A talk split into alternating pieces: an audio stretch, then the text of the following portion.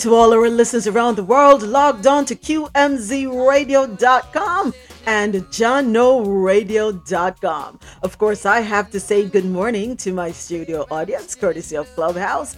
It is Tuesday, June 28th, Turned Up Tuesday. We're playing yesterday's favorites and today's hits. Thank you for joining me for Coffee In Toe World News on the Go every Monday through Friday starting at 9 a.m. to 12 p.m. Eastern, where I read the news and we share our views. Follow me on Twitter at Mi Media Moments, on Instagram Moments underscore with underscore mi underscore media, and subscribe to the YouTube channel, Moments with Mi Media. Like, share, comment, and click on that notification bell. And don't forget to download the Jahkno Radio app, J A H K N O, available in your Apple and Google Play stores.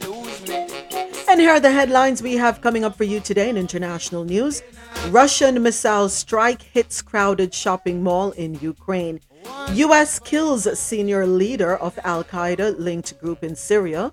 Iran applies to join BRICS group of emerging countries. Germany returns artifacts taken from Africa during colonial rule. In news out of North America, 46 migrants were found dead inside a semi truck in San Antonio, with 16 more hospitalized, authorities say. Three killed and at least 50 injured when Amtrak train derails in Missouri after hitting dump truck. And on the same day, Amtrak train collides with vehicle in California at an intersection, killing three. AOC shares rape story while advocating for abortion rights, says she was grateful she had the freedom to choose her destiny had she become pregnant. Lawyer who advised Trump says federal agents seized phone. And Supreme Court backs coach in praying on field after games. In business and tech news, Amazon unveils feature that allows Alexa to speak in loved one's voice. Health and science news, world faces ocean emergency. UN warns as activists urge action. In sports news, Russian court sets July 1 as trial date for Brittney Griner. Lakers assign Shareef O'Neal and Scottie Pippen Jr. to two-way contracts. In the Caribbean corner, National Hurricane Center says a system to pass over or near southern Windward Islands tonight. Three persons believed to be Jamaicans found dead in New York home. Out of Trinidad and Tobago, CAL flights cancelled, schools closed in TNT as disturbance approaches. And out of Suriname, updates visa policy for USA, EU, and several other states. No Latin American stories today, but in Believe It or Not, we do have quite a bit. Three children dead after 911 caller says mother tried to stab them during a house fire in Georgia. A Pennsylvania principal arrested and charged on 30 felony charges after having a sexual relationship with a student for seven years. Pennsylvania woman stuffs grandmother's body in freezer, collects her social security check for years. Michigan babysitter accused of murdering toddler. Mother says she threw my son into the wall. Alabama sheriff's deputy arrested for promoting prostitution. Police say restaurant workers shot in argument over mayonnaise. In entertainment news, Atlanta's Hartsfield Jackson Airport will have terminal for the rich and famous. Samuel L. Jackson criticizes Clarence Thomas for proposing to overturn significant rulings. How's Uncle Clarence feeling about Loving v. Virginia? Nene Leakes does not understand why she's being dragged into her boyfriend's legal issues with his estranged estranged wife. We'll have the details coming up right after this music break. Here's a little bit more of yesterday's favorites and today's hits.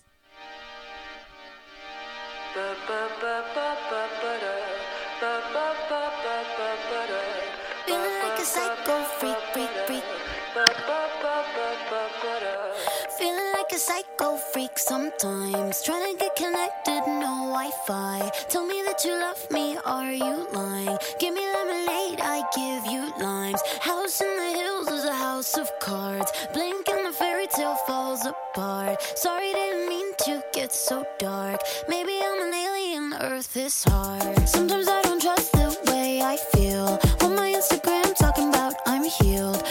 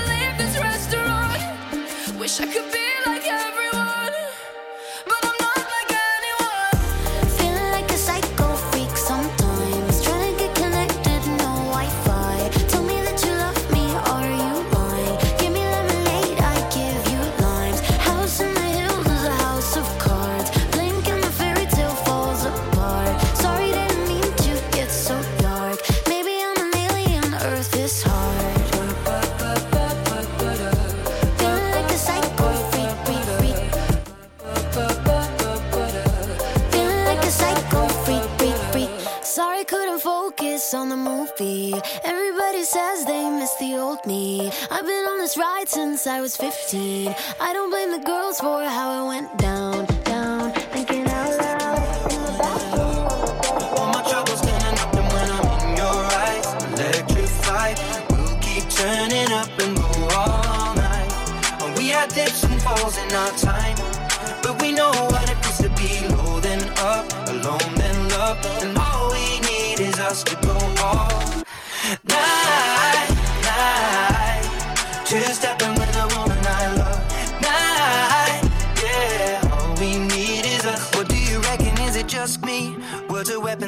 Occasionally they cut deep. Crisis of confidence, it tends to come when I feel the dark and I open my heart. If you don't see it, you should trust me. I feel like I got nothing left right now, except this beauty in her dress right now. She got me feeling like the best, and the rest are just less than she needs. So we press play and step to the beat. Cause we're living life at a different. Thank you to all our listeners logged on to QMZRadio.com, JahknoRadio.com, and everyone here with me on Clubhouse where the conversation happens. I'm Moments with Me, and you're listening to Coffee in Toe, World News on the Go, every Monday through Friday, starting at 9 a.m. to 12 p.m. Eastern, where I read the news and we share our views. Don't forget to go ahead and follow me on Twitter at Mi Media Moments, on Instagram Moments with Mi Media, and subscribe to the YouTube channel Moments with Mi Media. Like, share, comment, and click on that notification bell.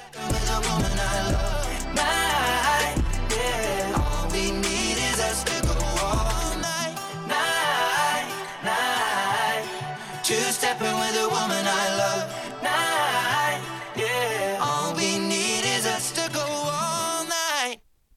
And thank you so much for joining me again. And now it is time for us to get into the details. And we are starting off with international news. Russian missile strike hits crowded shopping mall in Ukraine. Excuse me, Russian long range bombers struck a crowded shopping mall in Ukraine's central city of Kremenchuk with a missile on Monday, raising fears of what President Volodymyr Zelensky called an unimaginable number of victims in one of the most daring terrorist attacks in European history. Zelensky said that many of the more than 1,000 afternoon shoppers and staff inside the mall managed to escape. Giant plumes of black smoke, dust, and orange flames emanated from the wreckage, with emergency crews rushing in to search broken metal and concrete for victims and put out fires. Onlookers watched in distress at the sight of how an everyday activity such as shopping could turn into a horror. The casualty figures were changing as rescuers searched the smoldering rubble into early Tuesday. Ukraine's emergency services reported late on Monday that at least 16 people were dead and about 60 wounded. Soldiers worked into the night to lug sheets of twisted metal and broken concrete as one drilled into what remained of the shopping center's roof. Drones whirred above, clouds of dark smoke still emanating from the ruins several hours after the fire had been put out. At Ukraine's request, the UN Security Council scheduled an emergency meeting in New York on Tuesday to discuss the attack. In the first Russian government comment on the missile strike, the country's first deputy uh, permanent representative to the United Nations, Dmitry Polyansky, alleged multiple inconsistencies that he did not specify, claiming on Twitter that the incident was a provocation by Ukraine. Russia has repeatedly denied its tar- it targets civilian infrastructure, even though Russian attacks have hit other shopping malls, theaters, hospitals, kindergartens, and apartment buildings. The missile strike unfolded as Western leaders pledged continued support for Ukraine, and the world's major economies prepared new sanctions against Russia, including a price cap on oil and higher tariffs on goods. Meanwhile, the U.S. appeared ready to respond to Zelensky's call for more air defense systems, and NATO planned to increase the size of its rapid reaction forces nearly eightfold to 300,000 troops. Zelensky said the mall presented no threat to the Russian army and had no strategic value. He accused Russia of sabotaging people's attempts to live a normal life, which made the occupiers so angry. This next story comes to us courtesy of Al Jazeera. The United States military says it carried out a raid in Syria's Idlib province that targeted a serial leader of an Al Qaeda aligned group. The attack on Monday targeted Abu Hamza al Yemeni, a senior leader of the Al Qaeda aligned Huras al Din, while he was traveling alone on a motorcycle, the U.S. Central Command said in a statement. It added that an initial review did not indicate civilian casualties. Excuse me. The removal of this senior leader will disrupt Al Qaeda's ability to carry out attacks against U.S. citizens, our partners, and innocent civilians around the world, the statement added. The, Syri- the Syrian Civil Defense, a humanitarian organization, said in a tweet that a man was killed shortly before midnight after his motorcycle was targeted with two rockets, adding it has transferred the body to the forensic department in Idlib city. Huras al Din was founded in 2018 by Al Qaeda supporters. I don't know it's, if it's just me, but something is a little off with that story. I don't know. Um, a little suspicious that he would be riding on a mo- motorcycle all by himself, knowing that he is a senior leader of Al Qaeda. Huh. Okay. He who lives, lives to tell the tale, right? And I'll just leave it at that. Iran has submitted an application to become a member of the group of emerging economies known as the BRICS, B R I C S, an Iranian official said on Monday. Iran's membership in the BRICS group, which includes Brazil, Russia, India, China, and South Africa, would result in added values for both sides, Iran's foreign minister spokesperson said. Russian Foreign Ministry spokeswoman Maria Zakharova said apparent separately that Argentina had also applied to join the group. Argentinian officials could not be reached for immediate comment. Argentina's president, Alberto Fernandez, currently in Europe, has in recent days reiterated his desire for Argentina to join the BRICS.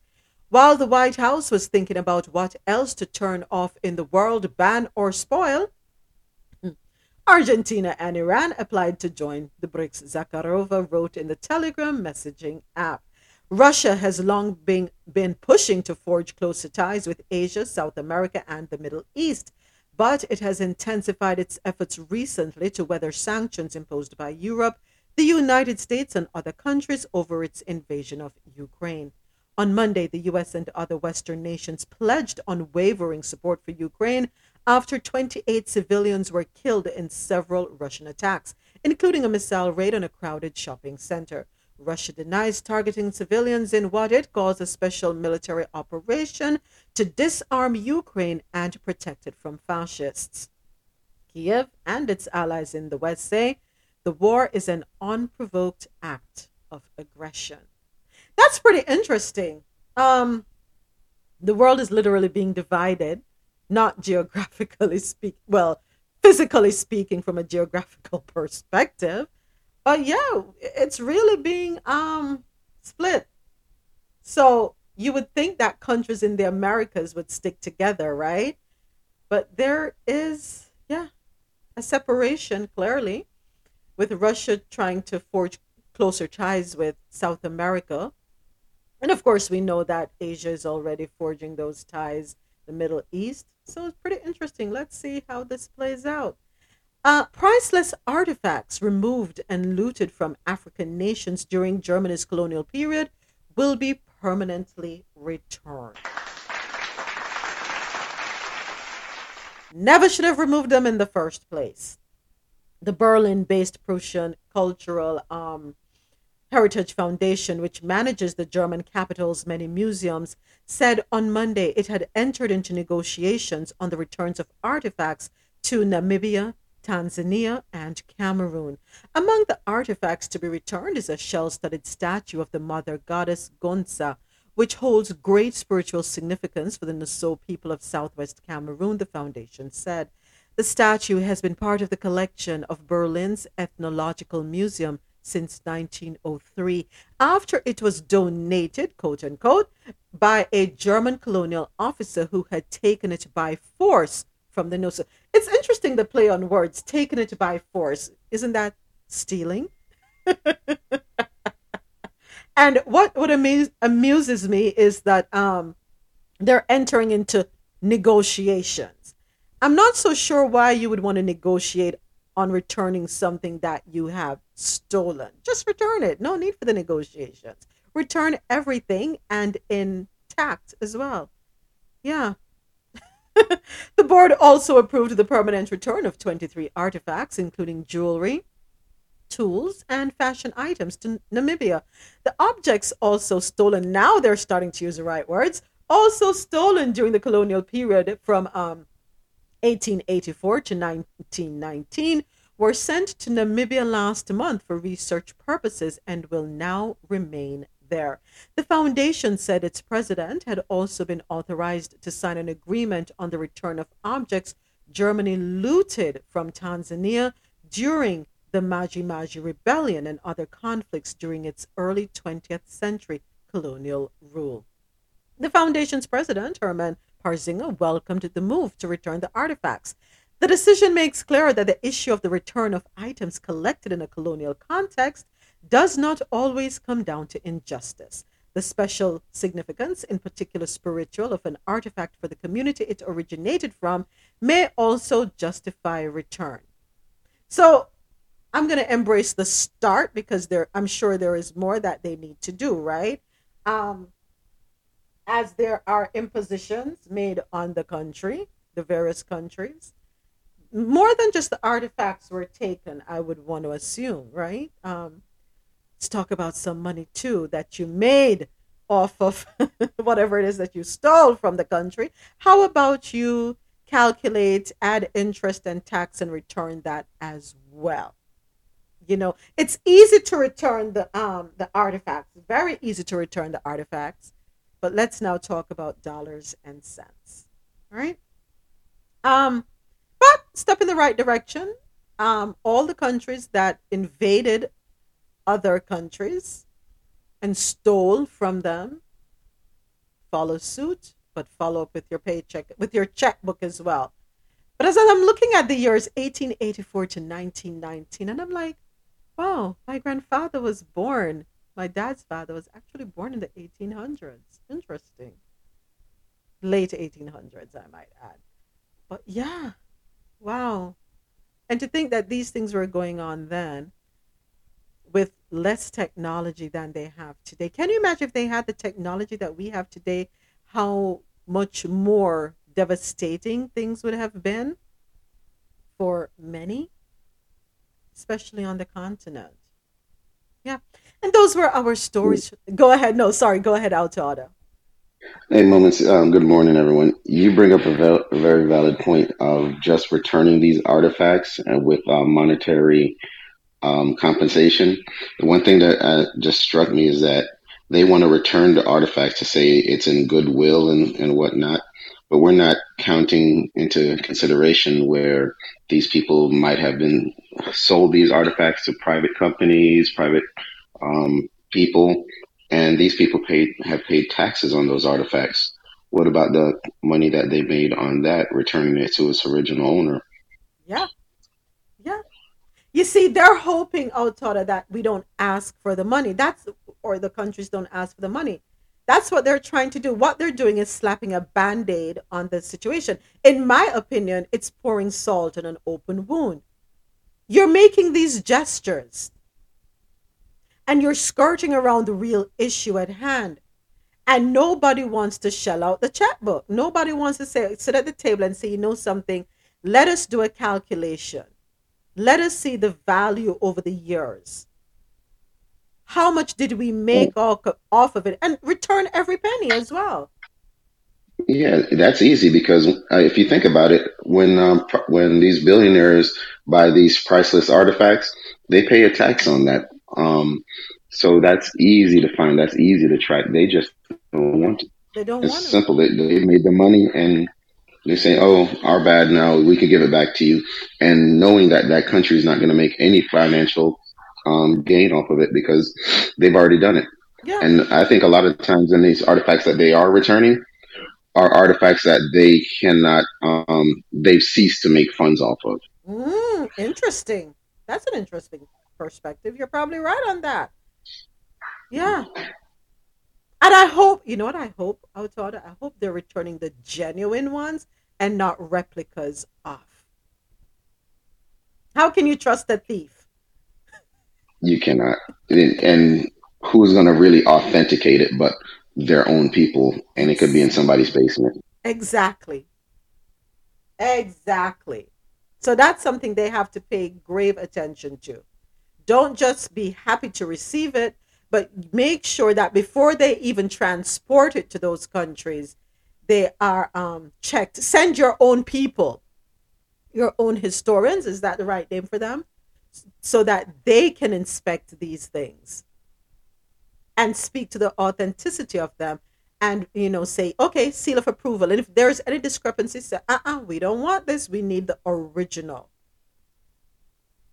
they have stolen so much and now you know what excuse me so namibia tanzania and cameroon good for you but make sure you press for more that's all i'm going to say on that matter all right, and those were our stories from the international scene. I'm going to take another quick break and listen to a little more of yesterday's hits and today's favorites on our Turn Up Tuesday session right here on Coffee In Toe. Here is Skip Marley with Slow Down.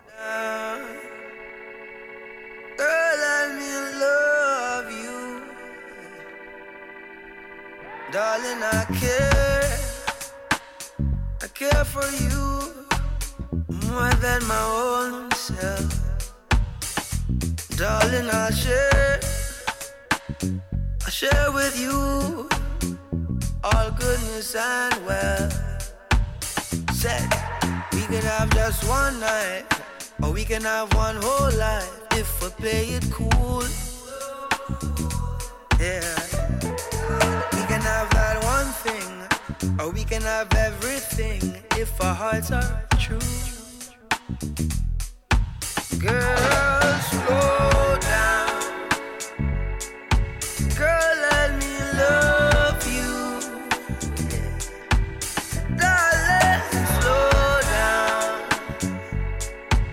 Let me get to know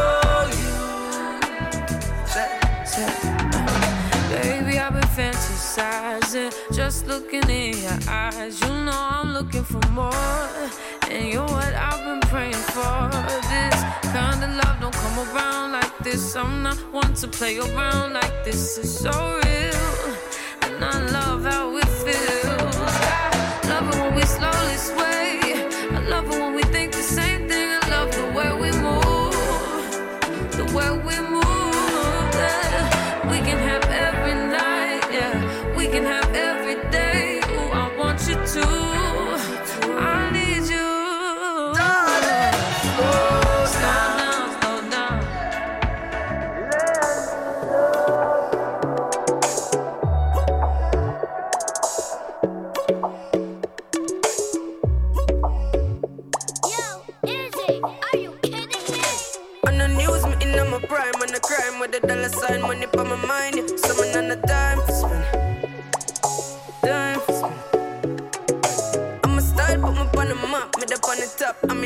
coffee swag a lot. Them a chat me on the time for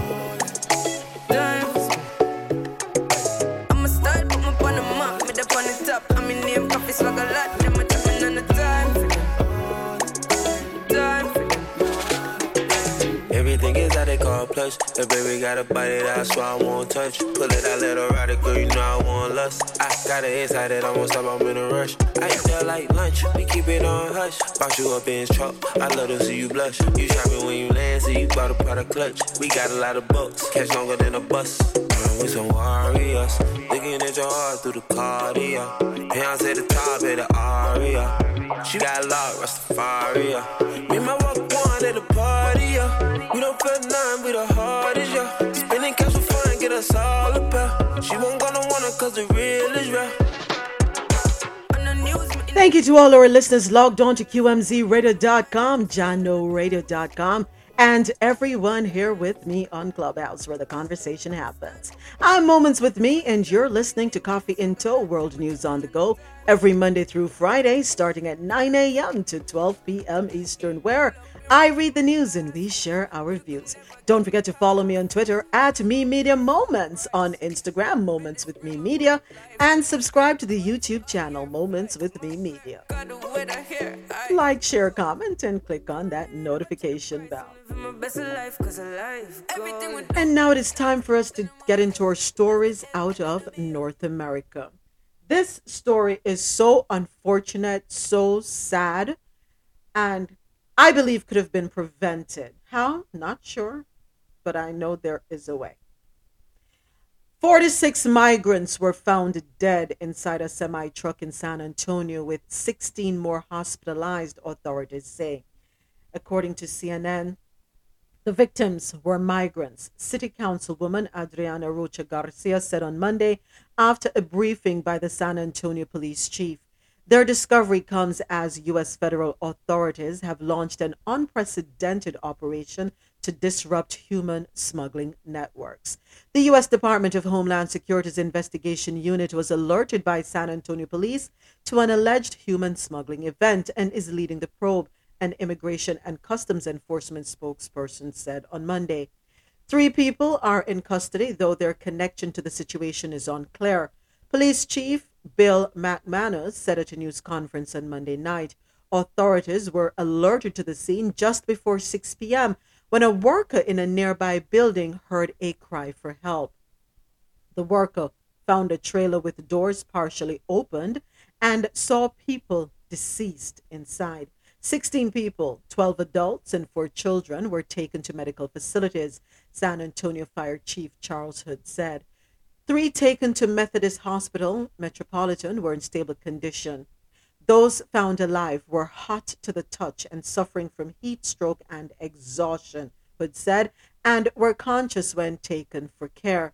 There was no sign of water in the refrigerated semi tractor trailer and no visible working air conditioning unit. High temperatures Monday in the San Antonio area ranged from the high 90s to low hundreds, according to the National Weather Service.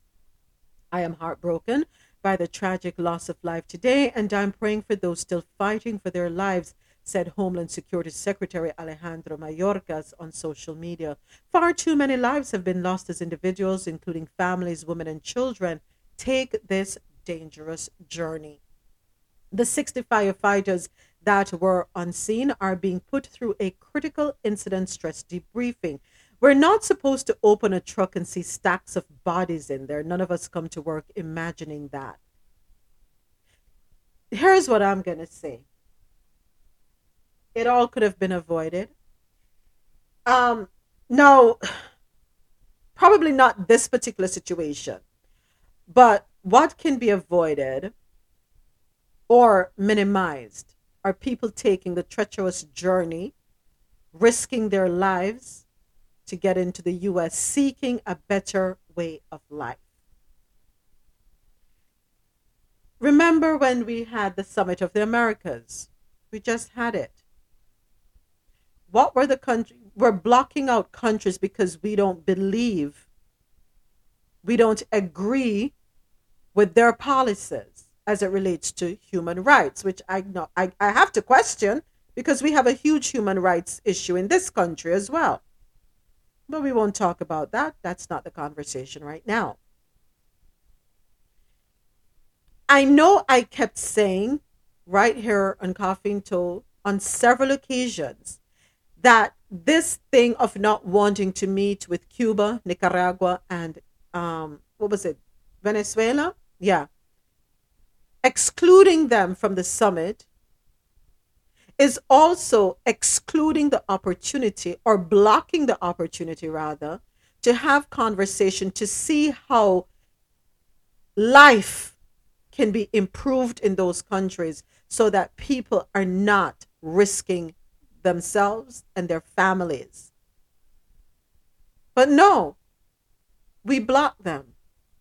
And the more you block them and refuse to have discourse, that is favorable on both sides because you can't impose a dictatorship on them, which is what um, they want to do, right? They want to impose their way and their way only. And if you don't agree with what they're saying, we're going to continue to impose these sanctions, right? But it's not working. And it is time the US takes a step back and realize that their measures are failing.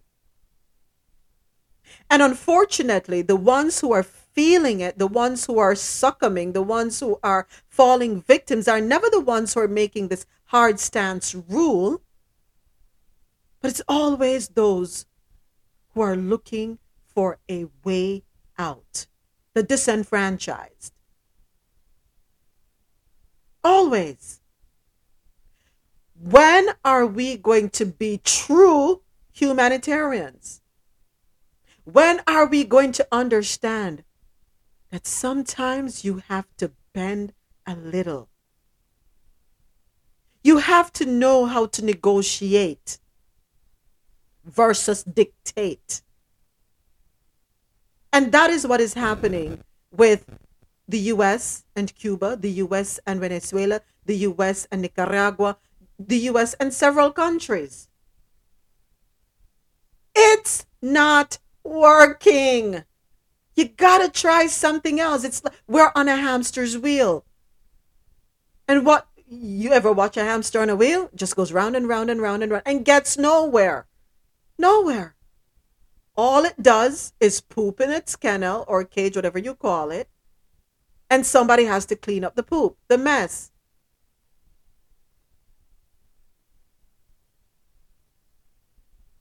People would stop risking their lives if we would sit down and have conversation, come up with resolution, come up with ways to fight crime in these other countries. Don't only seek to help out in countries where there is some benefit to some degree, right? I know someone opened their mic. I was not looking at my screen, so I do apologize. Please go right ahead.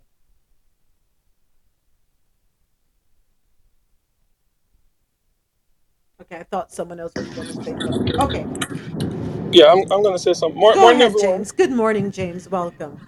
Yeah, I, I think if if anything that we have learned over the past couple of years is that you know since the pandemic, since this whole war in Ukraine, is that we're not as equal as people thought we were. There's no such thing. We're not as equal. Um, when you look at the Ukraine thing, you know it's unfortunate because you know people are dying.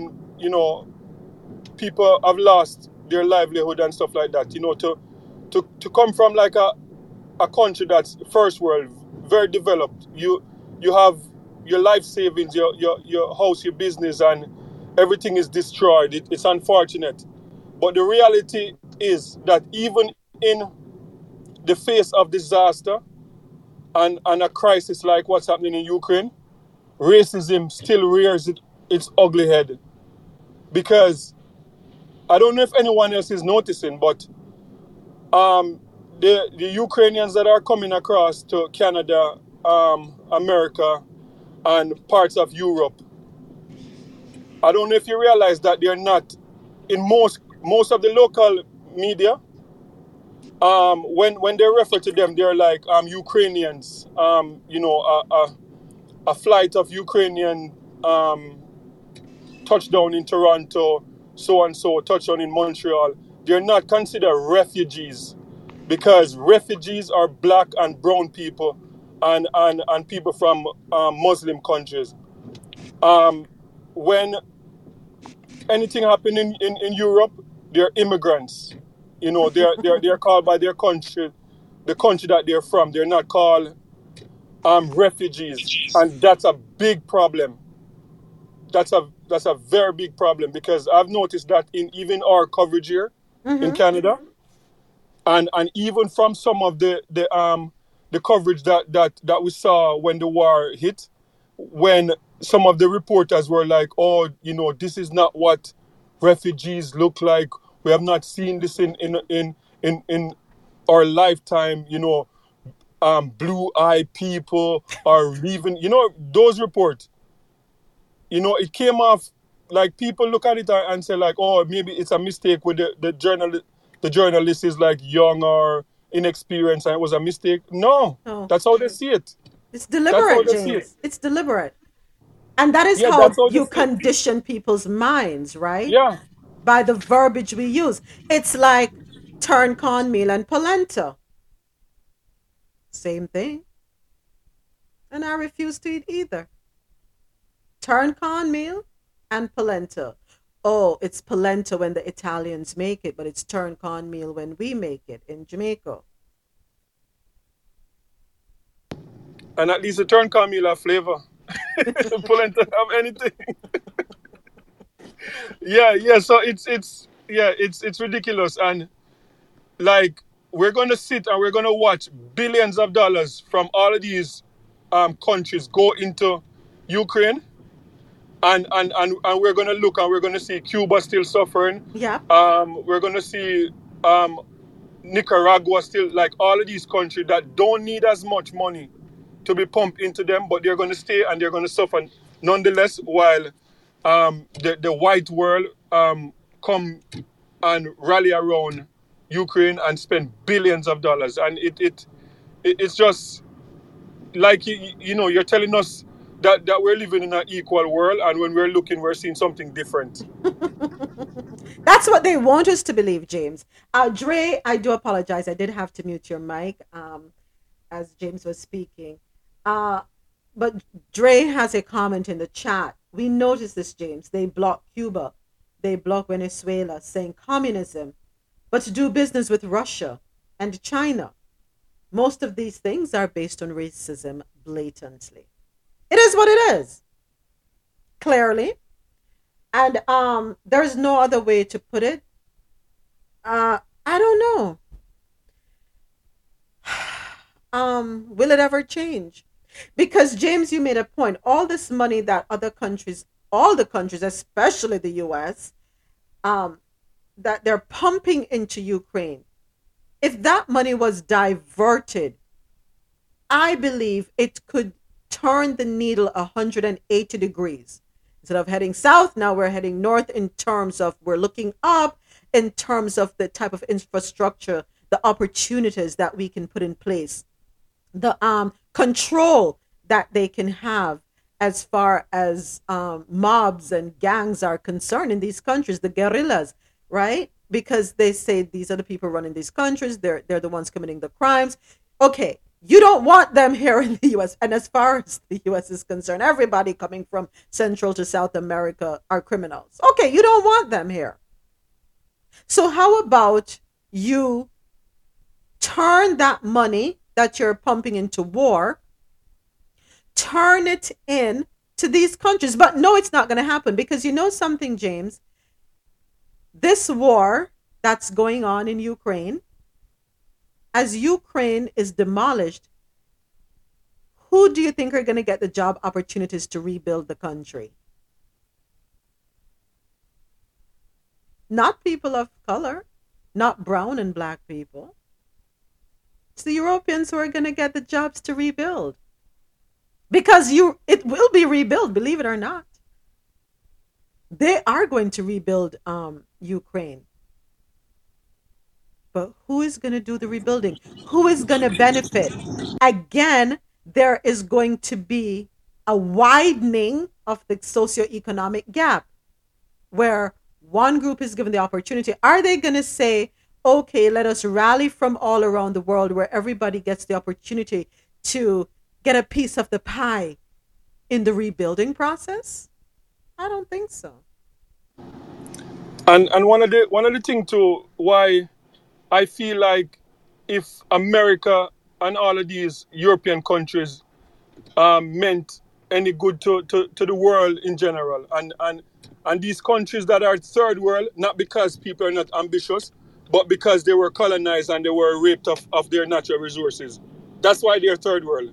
Like they're, they're they just they didn't just get up and say we're not going to advance our, our country or we're not going to you know they were made third world by these european countries.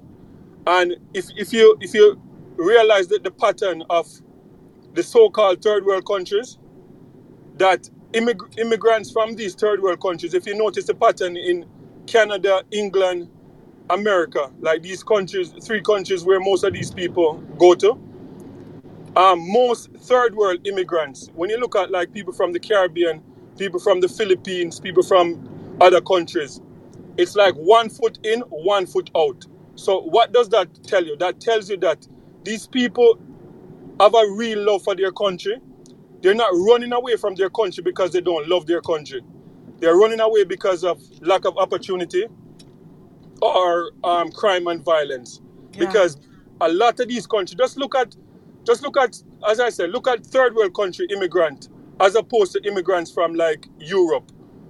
Immigrants from from the philippines from the caribbean they're they have one bank account in their country and one bank account in a, in in their their where they settle whether it's canada america england.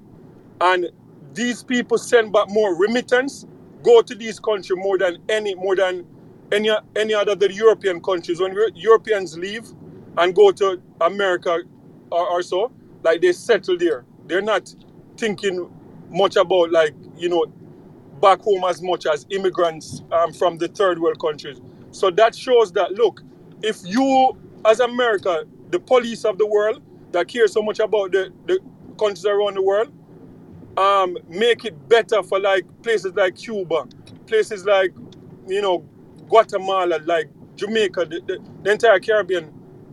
People are not going to be thinking about running off in in in your country. You know, people are going to go to America. They're going to go back home because that's what they do. Yeah, Like every every Jamaican I know, like most Jamaicans, not not a hundred percent, are building something back in Jamaica. They they're connected. They're they're they're they're lined up at Jamaica National or Western Union sending money.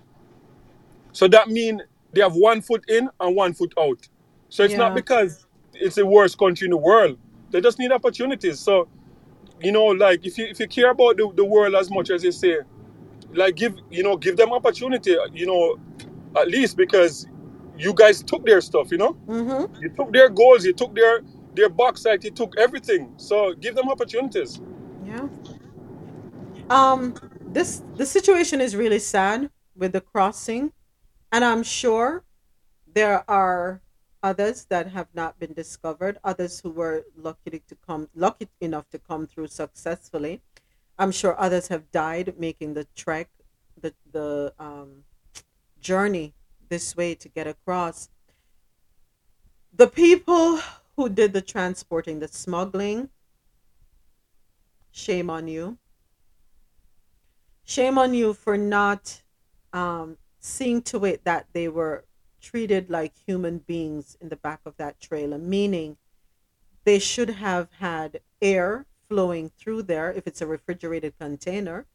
You should have seen to it that there were tolerant, um, tolerable temperatures back there. You should have seen to it that they had food and water. Not that I'm endorsing, don't get me wrong, not that I'm endorsing the smuggling. I'm not. But if you're going to smuggle people, please be, hum- be be a human being. Be compassionate about how you do it because I'm sure the smugglers were paid. These people scrape everything that they have together and they give it to you. I hope they do catch the smugglers, the leader of the smuggling ring, they need to be dealt with accordingly. And it looks as though they realized that something happened while they left the door cracked so that those who were in there would escape or whatever. Yeah. Three people are dead and at- at least 50 injured after an Amtrak train derailed Monday in Missouri, authorities said on Monday evening. Justin Dunn, a spokesperson for the Missouri State Highway Patrol Troop B, told reporters that two of the people who were killed were aboard the train, while the third was in a dump truck that the train struck. Authorities said the tragic incident happened at an uncontrolled intersection without warning lights or motion gates where a gravel road crossed the railroad tracks southwest of the town. Amtrak said the train collided with the dump truck at a public crossing near the city of Mendon at about 12:42 p.m. And another Amtrak situation, an Amtrak train crossing through an intersection again without crossing gates in rural Brentwood, California, collided with a passenger vehicle, killing 3 people as well and causing major injuries to two others on Sunday. All five victims were in the vehicle and were attending an event near the train route. This is so unfortunate. And it's so sad that in succession, one Sunday, one Monday, both of them resulting in three people dying. Reminds me of our Brightline train here in um, South Florida that runs, I think, from Broward up to West Palm Beach. You're constantly hearing about somebody getting getting hit, whether it's a um, pedestrian or a vehicle. I remember they stopped operations, and as soon as they resumed, bam, somebody got hit again. But um, I thought crossing gates were standard at all railway intersections, or at all intersections where there is a railway.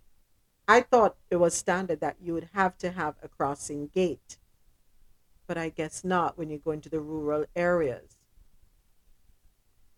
So unfortunate. I do hope that um, who who mans the the um, intersections? Does that come under Department of Transportation? They need to look into that if that's their portfolio and look into look into seeing to it whether it's in a rural or suburban area or city. See to it that all railway intersections have those gates. There needs to be a change. We don't need any more um, tragedies happening. AOC shares rape story while advocating for abortion rights, says she was grateful she had the freedom to choose her destiny had she become pregnant. Congresswoman Alexandra Ocasio Cortez spoke out about abortion rights.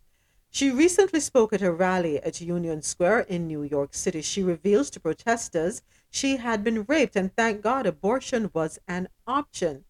I myself, she said, when I was about 22 or 23 years old, I was raped when I was living right here in New York City. I was completely alone. In fact, I felt so alone that I had to take a pregnancy test in a public bathroom in Midtown Manhattan. When I sat there waiting for what the result would be, all I could think was, thank God I have at least a choice.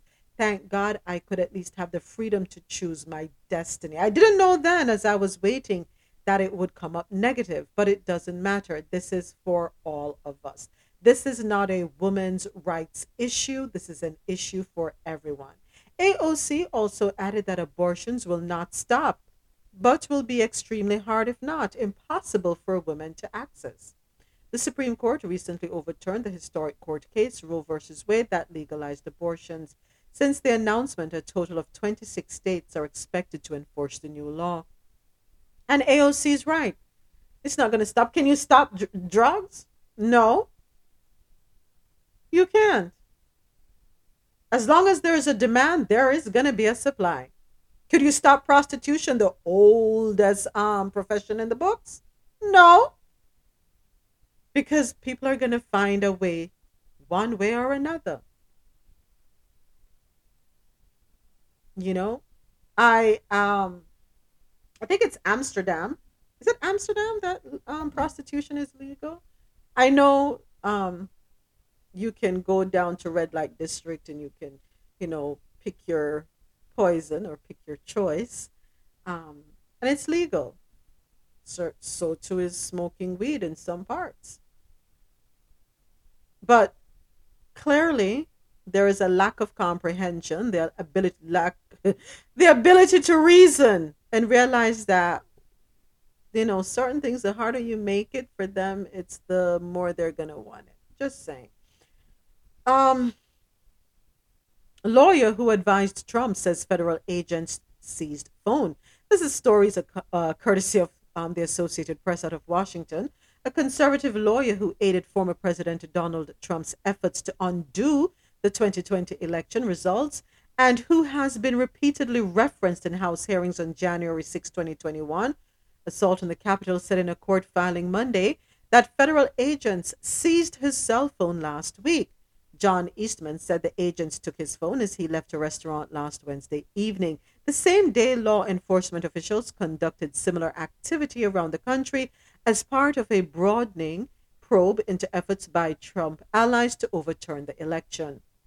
The move underscores federal investigators' interest in the unsuccessful schemes advanced by Trump advisors to help keep the Republican president in power in the period between the November 2020 election and the riot at the Capitol two months later, when Trump loyalists, as we remember, stormed the building to halt the certification of the election results.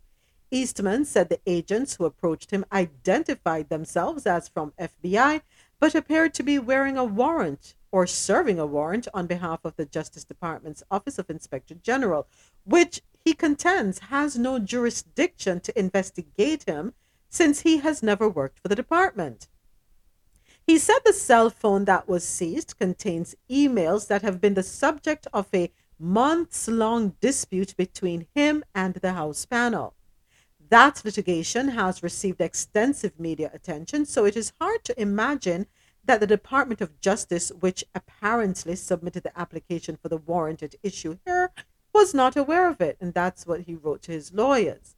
The action was disclosed in a filing in federal court in New Mexico in which Eastman challenges the legitimacy of the warrant, calling it overly broad, and asks that a court force the federal government to return his phone.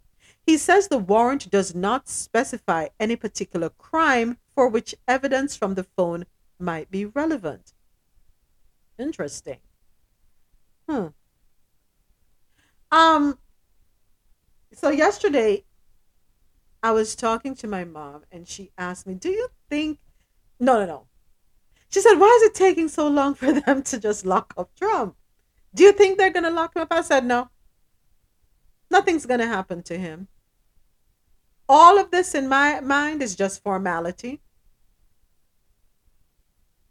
He is a cat with more than nine lives. He he is going to come out unscathed unperturbed. I don't think anything is going to happen to him. What I think is happening right now is just a waste of taxpayers' money. That's the truth. That's how I feel. Um, yeah, I don't know. Am I right or am I wrong? But I just see this as a waste of taxpayers' money going through the courts, doing this, doing that, doing all manner of things and somehow everybody but him is affected. Remember when he was in, all his allies are just falling like dead flies that were swat. Nothing is happening to him. Did he pay them off that well for them to take the hit no matter what? Or is he really innocent in all of this? I don't know. But somehow, I believe he's going to walk away scot free. You know, when you're watching those movies and you see the explosions and um, and you see the stars walking out, stars never die, right? You see them walking out and they look back and then they just keep walking. Yeah. You tried to destroy me, but you can't. That, that's how I am envisioning him right now with everything that's going on. Yeah. Good morning. Good morning, Javette. He's like a roach. A German cockroach. Yeah, the ones that you step on and you think you killed it, but then it it wake right back up and attack you. Yeah. and get lodged in, and gets lodged in your ear. Yeah. I don't know what it is. His according to us, we have this word in Jamaica. We say guzo. His guzo is strong. I don't know who his Obeah man is, but they're strong.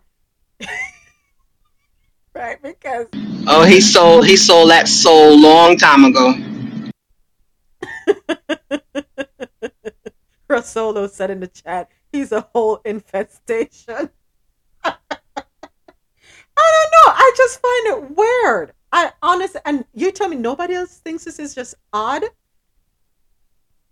It is odd. It, it really I work with some good moments. There's no way. There's no way on earth everyone around him goes down and he's still standing. It is impossible. It's no. It's like you can't give an explanation for it. You just gotta look and say, "Oh, something, something is up." Yeah, Dre. I, I, I, at this point, my eyebrows are raised so far they're stuck to the lining of where my hair starts. Because it's unbelievable. Anybody else would have been taken down already. I bet you if it was Obama, he would have been taken down already. I bet you any money. What is it with Trump? What is it about him that allows him the privilege of being untouchable? And you know what? Let me shut up because I refuse to speak it into existence. So let me just keep it moving. So Supreme Court on Monday said that the high school coach, football coach that knelt and prayed on the field after games was protected by the Constitution. I don't remember if I I think I read it in here a couple um a month or two ago. Um so let me start over. The Supreme Court said on Monday that a high school football coach who knelt and prayed on the field after games was protected by the Constitution. A decision that opponents said would open the door to much more coercive prayer in public schools. The court ruled 6 3. 6 3 seems to be the number with the Supreme Court rulings. It's always 6 3. You notice 6 in favor, 3 not in favor? Is that just their. Okay, they, they have a meeting and say six of us are going to agree and three of us are not going to agree because 6 3 is the number. Go play those numbers because something is up with 6 3. You're you're joking, right? No, I'm not. There's six very conservative leftist guy, and there's three who are opposed to them. That's why everything's. I'm sorry, six. So that's the explanation for the 6 3. Thank you, Sonette. No, I'm serious. I'm, I'm glad you said it because. Oh, I thought you were joking. No, I'm not. Yes, that's the reason. There's. I wish I could remember the names all the top of my head. I cannot. But there's six of them who are very. They're the one with Thomas and Gorsuch Uh-huh. and blah blah blah blah. Those six. Those are the bad six. And I, yes, and then we have three ones who are more on more um On the wait, liberal left. side. Yeah. on the left liberal side. Yeah, so that's what it is. It is the three that Trump put in, Whoops. and and three that were there before. Alito is is the main one. He's the king, and and and um, Ch- Thomas is next after him, and then there's the drunk boy fr- that got elected recently. That that woman who doesn't realize that she's female, and then there's um. Wow. There's six of thank you. because yesterday, when was it? Friday, yesterday. And now today, 6 3, 6 3, 6 3. What the heck is with this 6 3? Is that, what is it that they have a meeting where six are going to oppose it and, um, and whatever? Wow. And Thursday too. So Miranda Yes, on Thursday, Roe on Friday, this prayer shit on Monday. Excuse me for those who are religious. That's okay. That's That's okay. Listen, and I'm glad. Here's the thing. Sinette, don't make any apologies. You're entitled to feel the way you feel. Yes, I'm a Christian, but yes, at the same time, I have common sense, and I see. I call BS when I see BS, and this is BS. And here's why I'm saying it's BS. He's protected by the Constitution to kneel and pray if he wants to, right? His kneeling and prayer is a part of his religious beliefs, right? So, what's up with this abortion law? it falls in the same place. That's what it is. They're going that way. They're going that way. They're swinging that this is religious. Religion is supposed to be separate from this country. Thank you. It's your personal beliefs. So if they're they're they're going Roe v. Wade, which was something else, and I'm gonna leave that part alone because I can't explain it. It's too long. But there's now prayer. Someone can go out and pray for in the public within a school which is separate from everything. If it was a parochial school, you know, a school that is a religious school, fine, because you all are protected by that. But this is not the same situation. It's absolutely not the same situation. So all these people, they're trying to um, appeal to the Bible Belt and to those Yep. very evangelical type of peoples. That's what they're going for, and that's what that's happening very, very slowly, Yes. and actually very quickly in the last three, four days. Yeah, that's what it is. You are right, Sinette. They forgot the what's the word principles that this count this country was founded on. Why am I using the word founded? Can we rip that word out of the equation, please? Because the country wasn't lost. That this country was stolen from. On. Right? Religious freedom. That's why people came here. For religious freedom. And what is religious freedom? The right to believe or not believe. The right to worship whomever you choose to worship. Am, am I wrong or am I right? You came here because you didn't want anybody telling you who you should worship, what you should believe in, what your practices should be. Isn't that what isn't doesn't that fall under religious freedom? So that's when that's the very beginning of like people coming to the Americas. Those are the, the um what were they called? Pilgrims? Yeah. And there was another group. So that's the very founding of the US. But in the constitutional age, this is this is seventeen hundreds, they were trying to separate that. So it changed again. That they were trying to separate um, that you we don't pray in the Capitol building. We don't although everybody swears on the Bible every time they walk in there. So Yeah. there's never there's never been a separation. Never. But they try to say it, but it is coming back and all around full circle. It's a hot mess. It's hypocritical, Sinette. You can't pray there, but you swear you get sworn in, but the Bible has to come into play. And you know something, when when these people stood up in the streets talking about um do away with abortion rights because you know that is the problem that's causing so much destruction in the country if we you know make abortions illegal the country will be healed no there's confusion in this country. They're confused at the top. So they're they're playing God with God. They are playing with the spiritual being. That that's what they're doing. They bring him in when they want him and they push him out when they don't want him. Separate the two and leave them separate because what you're doing is creating confusion and all they're doing is turning the tide in their favor. No different from when the colonizers were blessed by the Romans, the Roman um back in the day to go out on their journeys to to steal land and kill people. It's the same thing happening today.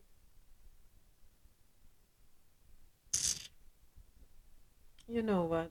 We do have an in my opinion article courtesy of um David Allen Green, and it is Why Boris Johnson May Soon Be Out of a Job.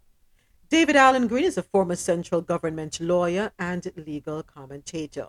On the face of it, the United Kingdom is a parliamentary democracy where general elections will determine who becomes prime minister and forms the government.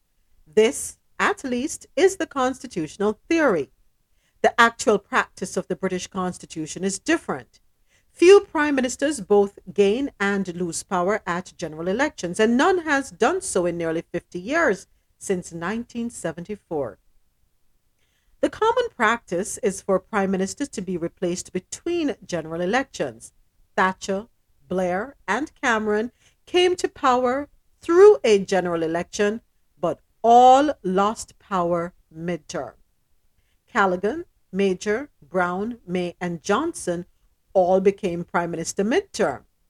What if they did that here in the states, where midterm you you you lose out being president? Anyway, let me let me not digress. This means that what happens between general elections is at least as important as the general elections in determining who is prime minister.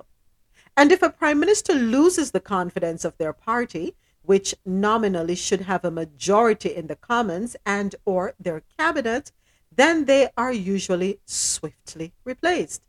And of all the things that can happen between general elections that can have political consequences, one of the most notable is by election in their single seat constituency. When a member of parliament resigns or dies, there is immense focus on the subsequent poll in that constituency. Of course, by elections are not necessarily indicative or in yeah did i say it right i, I think i pronounced it right of what will happen in the next general elections and those whose parties are defeated by by in by elections have a set of phrases to use to dismiss or deride their electoral loss but by elections can be indicative of what will happen between the general elections. And given the nature of the British Constitution and how prime ministers take or leave office midterm, that means by elections can be very important indeed. Last week, the current governing party of the United Kingdom lost by two elections in very different seats. One, it lost to the main opposition Labour Party, which recaptured the seat after losing it in 2019. In that general election, the Conservatives had won several so called red wall, referring to constituencies that historically supported seats in the north of England, and last week's defeat indicated that such seats were vulnerable.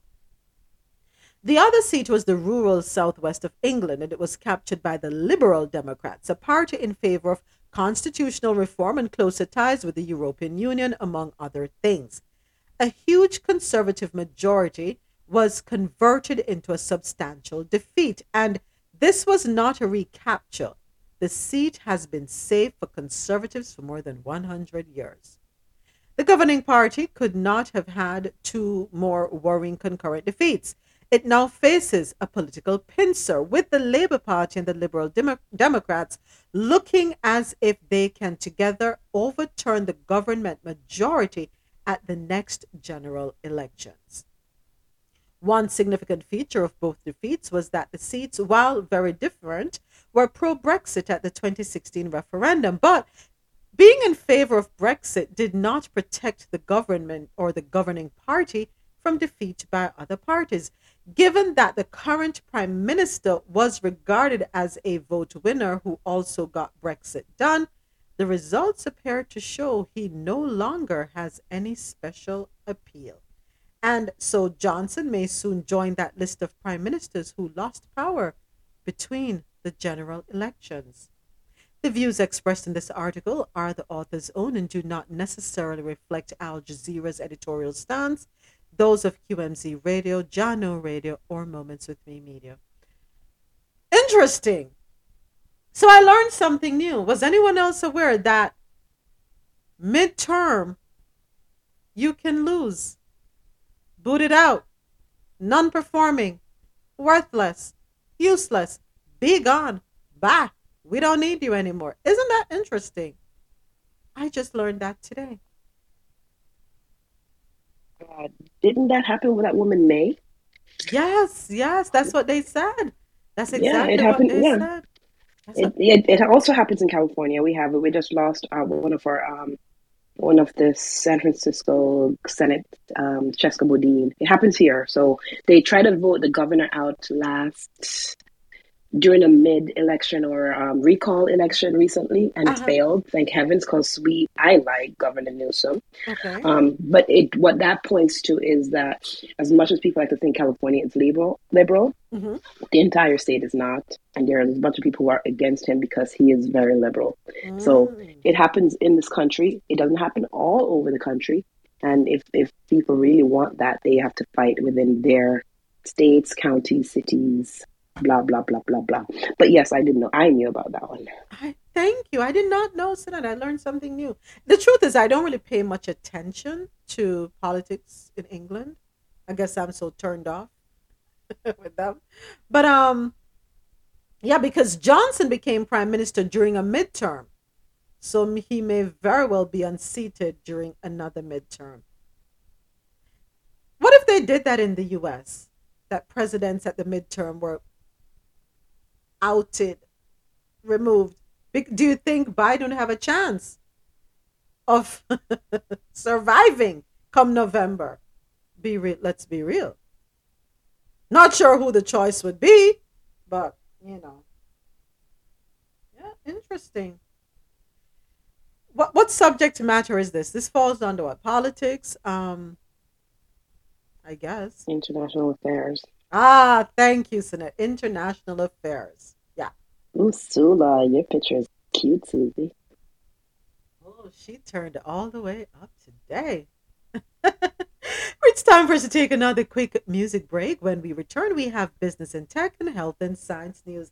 Here's a little bit more from yesterday's favorite, yesterday's hits, today's favorites. Here is Sean Paul, "How We Do It," featuring Pia Mia. Pre, how we do it. They won't believe how we do it. I like the trees when we do it. Yo, yo. Oh, no, no. Tell you this fit liquor me so your clothes them fit on Built for hot step in me lens them stick on. It's 10 of 10 perfect condition. Go and match up heads get the recognition. Celebrate we no wait for permission. Get with it girl can you angle the mission? It's about time follow the intuition. Go and balance girl set it in a repetition. Career to party I feel your body. Let's get it started no time to play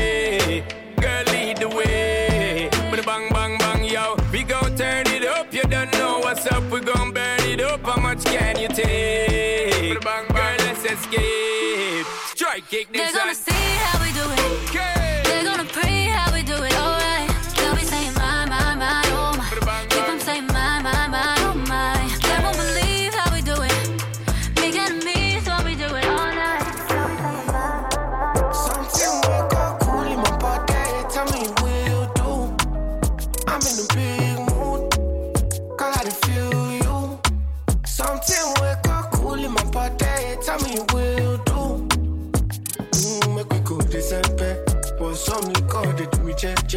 Get something sweet to put on my head. I swear. Now you the cool my stress, so yeah. Make we go December. But some liquor they do me jet jet. Get something sweet to put on my head. I swear. Now you the cool my stress, so yeah. I'm in a big mood. Girl, I feel you. I know say I love cause passing money, but I do. Me a make even if me take a nap, then my wife girl will take more meal and letterbox. Me a the bad uncle, she a the bad auntie. She love to wind up herself like a Nancy. Tell her to take time, do it then balance it. Then me light up the spliff like Kalanji. Yard man, we not Tarzan. Full of girl, go and go ask Jordan. Watch a style ya, everybody want one. You have to spend 10 years in a London. I say you bad, do it. I saw me bad, do it. I say you bad, do it. Every day man clean and dog Every style of my job too hard. Oh lord. Be a bad gal in the yard. Oh lord. We make uptown gal look easy, I make English gal act yard. Yo every style of my job too hard. Oh lord. Be a bad gal in the yard. Oh lord. We make uptown gal look gal look gal look gal look gal look gal look As you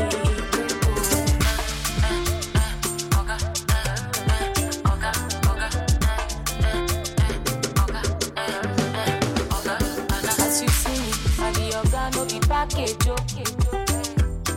As you see me, and they call me Shaman, no. And even if you follow me, go my village, and they feeling me, oh. As you see me, on this side, my big boys, oh.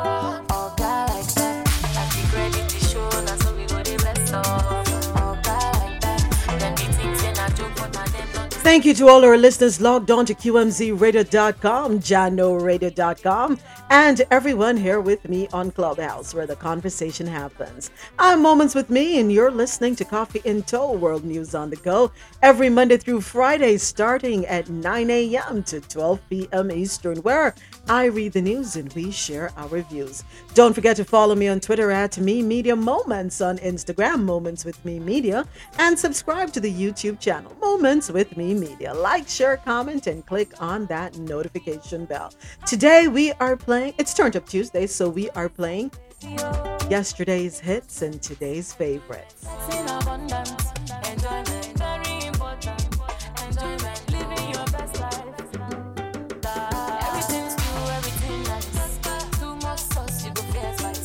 Just want to say thank you so much to everyone for tuning in. And now it is time for business and tech news.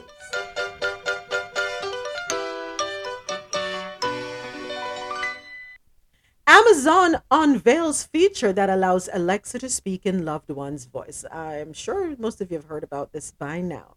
Uh, Alexa will soon be able to speak to users in other voices, including loved ones who have passed on. On Wednesday last week, Amazon unveiled the new update during their annual re:MARS conference. The popular virtual assistant tool will now use a short recording of someone's voice and then mimic it, speaking exactly as they would.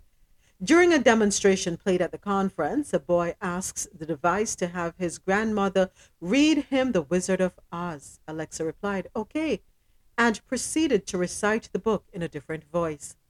Amazon sought to show how Alexa enables lasting personal relationships, which can prove exceptionally helpful as many people continue being apart.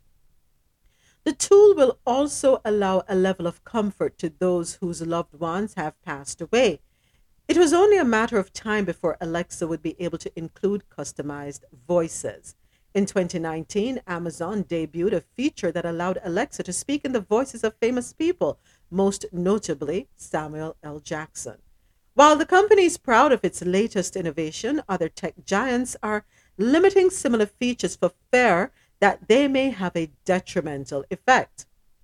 Recently, Microsoft announced it was limiting its voice imitation capabilities, concerned that perpetrators could use the tool to deceive others. Hmm. This long name, I'm just going to shorten it and say Subcam and leave it at that. A professor of computer science at Arizona State University says that the voice imitation software is an excellent reminder to the public that even our own errors can deceive us at times. Amazon did not reveal when the feature would be launched, but did confirm that it is currently in development. How do y'all feel about that? Would you want to hear a past loved one's voice in place of Alexa? Good morning. Good morning. Again. So I feel I'm like 50 50 on it.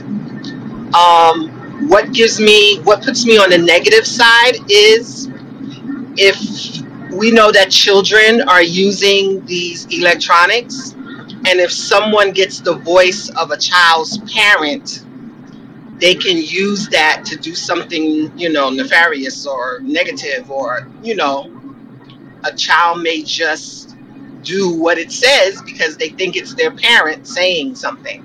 So that's the negative side on it.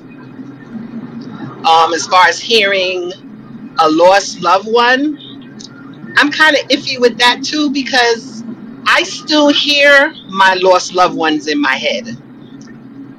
So I don't know if anybody else Uh, feels that, I do. but yeah, I still feel I hear their voices when I'm thinking about them or if something is said to me in my head. So I don't know, but I yield. Thank you, Javette. Share your sentiments. Anyone else wants to go ahead and share your thoughts on that one? How do you feel hearing the voices of your past loved ones? For me, it's a no. And I agree with you, Tasha. Immediately, no. Sit this one out, Amazon. It's a no for me. I agree with you. As Javette pointed out, I hear my father's voice all the time. I hear both my grandmother's voices all the time. Every time I'm going to make, especially when I'm going to make um, escovitch fish, I hear my mother's mother's voice. I used to watch her. I remember days when, on a Saturday in particular, my mom used to go to Kingston at least once a month because her very best friend, her and her sister's very best friend, had a, a hair salon in Kingston. So at least once a month, you're taking that journey on a Saturday morning into Kingston. And my mom would leave me by her mom, her my grandmother. And of course, you know, she was an ace when it comes to frying fish, you know. And I remember I would watch her, she would I went with her a couple of times down to, you know, she'd walk down to Malines Road, get the fish from her um, supplier, her fish vendor, go back home, clean it up real good, and then she would put it on the zinc in the backyard to have the sun really dry it out. And then when she fries that thing, oh my gosh. I would watch my mother sit in front of me and eat that fish and not give me any because she said, Oh, the bones will hurt you when I was a child. I'm like, No, they're not going to hurt me. No, they will. But she hardly had any bones left on her plate. The way that's how crispy the fish was, done to perfection. And I learned that from her. I can't imitate everything, but I allow my fish to dry out as much as possible before frying it. And every time I'm doing it, I'm hearing her voice, Javette. I'm hearing her voice. Sometimes when I sit on the back patio and I see the birds, I'm also hearing my father's mother. Because as a child, when um, I would be left by her sometimes and picked up in the evening, we would always sit on her veranda and watch the birds head north. You know, they fly in the V shaped pattern. And we would sit there and we would count. Or if some if a if a button falls off of something or you know, I hear her voice because she taught me how to thread a needle and to use a sewing machine. I hear my father's voice all the time. And, it, you know, we'll be talking about something. And right away, I, get, I hear him. I see him a lot when I sleep, in my dreams, and he's talking. I also hear his stepmother. I hear her voice too, loud and clear. So I don't think I need um, technology to be able to hear their voices.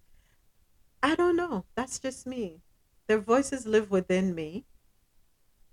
And I will continue to listen to their voices that way. Yeah. I don't know. Anybody else? You, you're good on that? It's a no for everybody else, too? So, in health and science news, world faces ocean emergency. UN warns as activists urge for action. The world is facing facing an ocean emergency. United Nations Chief Antonio Guterres has warned as thousands of activists, scientists, and leaders gathered at the UN Ocean Conference in Portugal's capital to call for strengthening sea protection measures. We have taken the ocean for granted.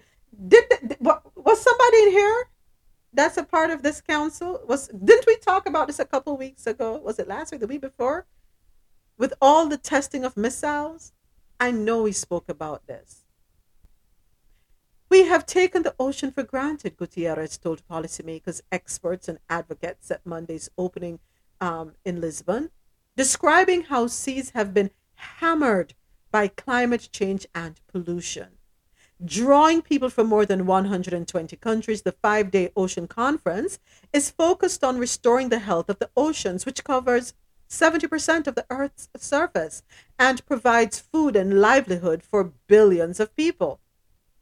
Oceans are home to an estimated 700,000 to 1 million species and produce more than half of the world's oxygen. However, they have been facing the impact of climate change, including global warming, pollution, and acidification. On a beach in Lisbon on Monday, activists with the Ocean Rebellion Group held a demonstration carrying placards that read, As the sea dies, as the sea dies, we die. The conference, which is jointly hosted by Portugal and Kenya, is set to adopt a declaration that, though not binding on its signatories, could help implement and facilitate the protection and conservation of oceans and their resources, according to the UN. The declaration is due to be endorsed on Friday. At the event, Gutierrez appealed to governments and companies to commit more funds to help create a sustainable economic model for managing the oceans. Scientists warn that a drastic reduction in greenhouse gases is needed to restore ocean health. I know we spoke about how we treat the ocean right here. We've spoken about it. Are the world leaders, the developing countries, are they prepared to stop the testing that happens of, with missiles in the ocean? That destroy there's no if answer, but it has to destroy the ocean. Has to.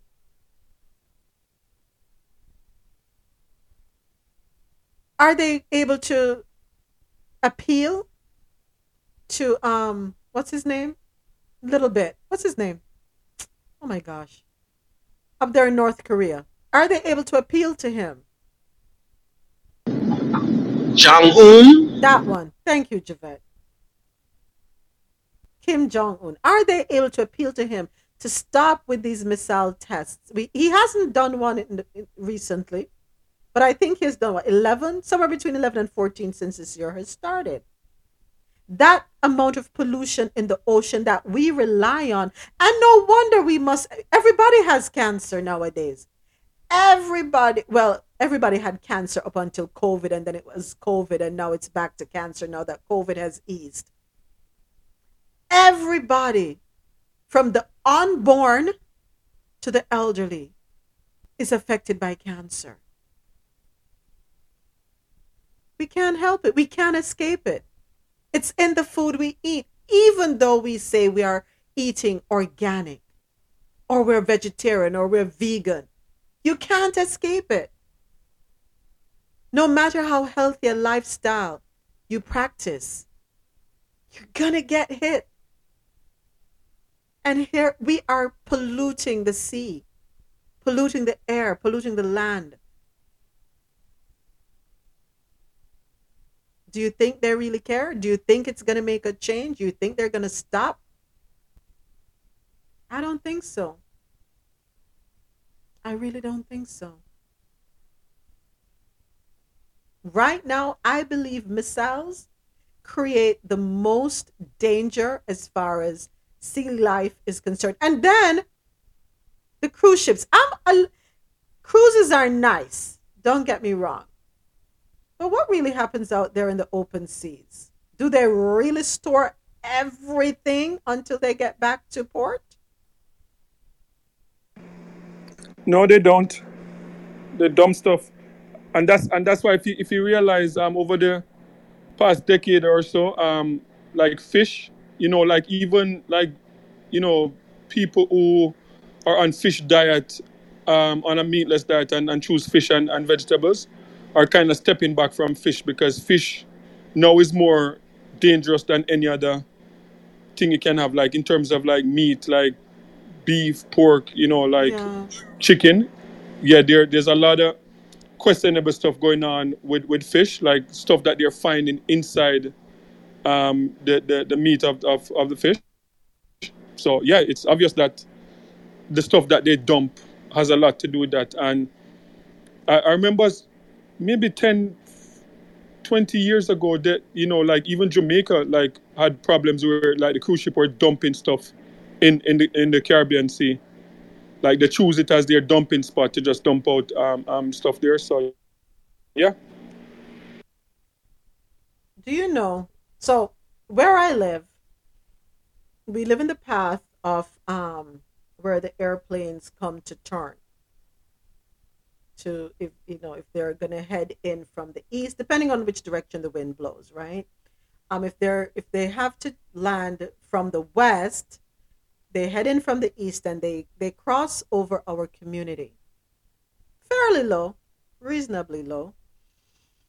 I remember being outside with a plane passing over. They release fuel up there in that air. Whether we want to believe it or not, they release fuel. Because you know you can't have too much fuel if you're landing, it can cause problems, right? But they do release fuel because you could feel it. And then when you wipe your hand on the vehicle, there goes the, the, the what was it, oil? What, what do they use in airplanes? I mean, it's it's it's it's oil. Yes, it's Yeah, you feel it. Oil, still oil. Yeah.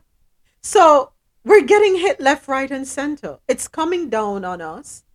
And even though we say, let us plant our little gardens at home, guess what? If you have planes flying over and they're releasing fuel, it has to come somewhere. It's going to fall somewhere. Our waterways are polluted. We can't escape it. So, yes, you know, people say we I buy organic and this and that, but really and truly, are Well, we well, escaping anything? Go ahead, O'Neill. uh, the question I asked, I mean, is, isn't that a reason why most airports are located on coastlines one and two? Um, that they maybe should have more restrictions. Because uh, so, so, for example, in Jamaica, where Norman Manley Airport is versus and the fly path, so airplanes can't fly over Kingston. So there's like a management of the airspace.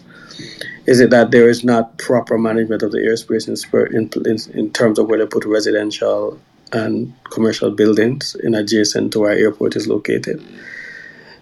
That causes because um, most airports are located. I guess the, the, the fluid would have been dumped in the sea.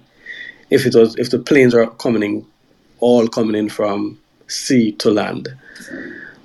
But isn't that maybe there's some breach in regulations? I think there's a breach, O'Neill, and you're absolutely right because they come over the sea, right? They come in from the east, so they have ample time to dump. But I think it's definitely carelessness. Is it that they didn't remember to release the fuel over the ocean? Or did not release enough? Because remember, too, that planes cannot fly with the exact amount, they have to fly with an excess in the event they have to circle or in the event they have to go to another airport. They need to, i forgot the amount of fuel but they have to be able to fly so many more miles in the event of an emergency right um so it must have been a breach but who is holding them responsible you know the truth is we're not paying attention or I'm careless too, and I have to accept my responsibility because that's something that I should have reported because it's very easy to look up and see the airline. If I have binoculars or what you call it, is that what, what's, what's that thing that you look up into look up into the sky? Um, oh my gosh, telescope. I'm sure if I had it, I'd be able to read the the um the information. Foxtrot, Alpha, Omega, all of that, those numbers and letters, I'd be able to read that and report it. But a lot of us ignore it and we just carry on about our business. And that is how I am just as responsible for the destruction that is happening on the planet because we brush it aside.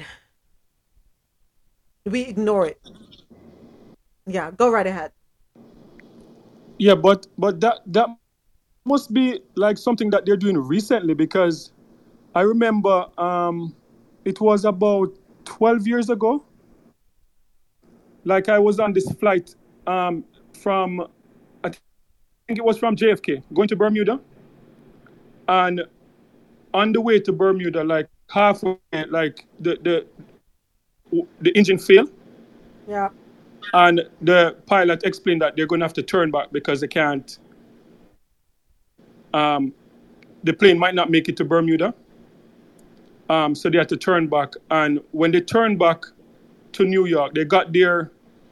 They got there real fast, and what happened then? Like they explained that they had to circle because we were we were like circling for about like three hours and and they had to circle at that time to burn out all the fuel before they could before they could land and then after the plane land they explained that they couldn't land with a full or with too much um, fuel, Fuel. because the plane the plane could possibly explode Yeah. so yeah, that must be something recent because yeah, there because I remember sitting in the plane and, and I'm like, we we left like about 45 minutes to an hour ago. Like I'm sitting here like three hours later, like why aren't we back yet? And then after everything, you know, we crash land and, and we, like we see about a hundred fire trucks coming towards the plane and they, they land out in the bush. Mm-hmm. And after we land, then they explain to us that yeah, that's what they had to do, burn out the, the, the gas Yeah.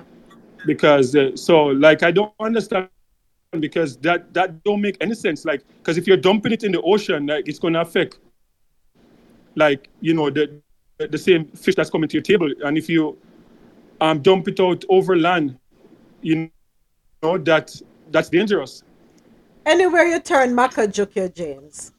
Everybody breaches some rule at some point, right? Um, Marlon and I, where were we going, Marlon? I remember we were going somewhere. Can't remember exactly where, but you can actually see the fuel coming out of the plane. It, it it looks like you know a drizzle. You can see it. They're burning it out. You can definitely see it. But um, I think it's sheer carelessness, and because we're not making the reports for them to be held accountable, the pilots do as they wish. They slack off. Just as they're not supposed to be doing the mile high club up there, they're doing it anyway. Right? Yeah. But um we have to be more responsible about how we treat the earth. Otherwise, future generations won't have anything. Or they will have something, but their life expectancy will be significantly reduced. Right now, you know, on average, what, 70 to 80 years old, thereabout. If you get 80, whew, yeah, you lived long. Probably in, in three decades, four decades, the next generations to come, they probably won't live past 50, 60, and that will be the new life expectancy you know so let's really take care and world leaders please do something because we're all affected we're going to take another quick break when we return we have sports in caribbean corner here is sean paul with jada kingdom Bouncing, bouncing, bouncing. Jada. Watch me put it in mo- Bouncing, bouncing, bouncing. Jada. Watch me put it in motion. Do it, girl. Bouncing, bouncing, bouncing. See what causing commotion. I see. Oh, mercy, dirty, dirty. Underneath the room we get flirty. Dirty, dirty. Bouncing, bouncing, bouncing. With the bang, with the Watch me put bang. it bump when the rhythm it pump, girl, go on the front. Yo, car, we be turning it up, girl, and we be burning it up all day. Summer want you for set when the night time set, girl, don't you forget. Yo, car, we don't need no permit as long as the timing permits. All day and all night, so me feel alright, cause you're holding me tight. I know this, make you feel the magic and the bliss underneath this. Bouncing, bouncing, bouncing. Watch me put it in motion. Bouncing, bouncing, bouncing. See what causing commotion. Oh Lord of mercy, dirty, dirty. Underneath the room we get. Dirty, dirty. Bouncing, bouncing, bouncing. Watch me put it in motion, yeah. Everywhere me come for your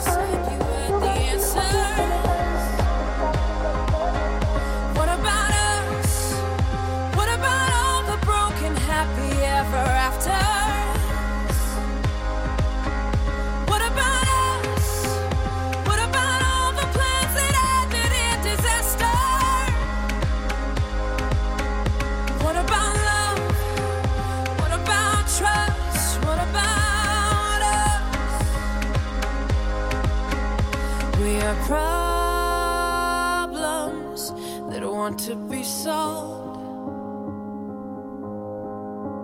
We are children that need to be loved. We were willing, we came when you called. But man, you fooled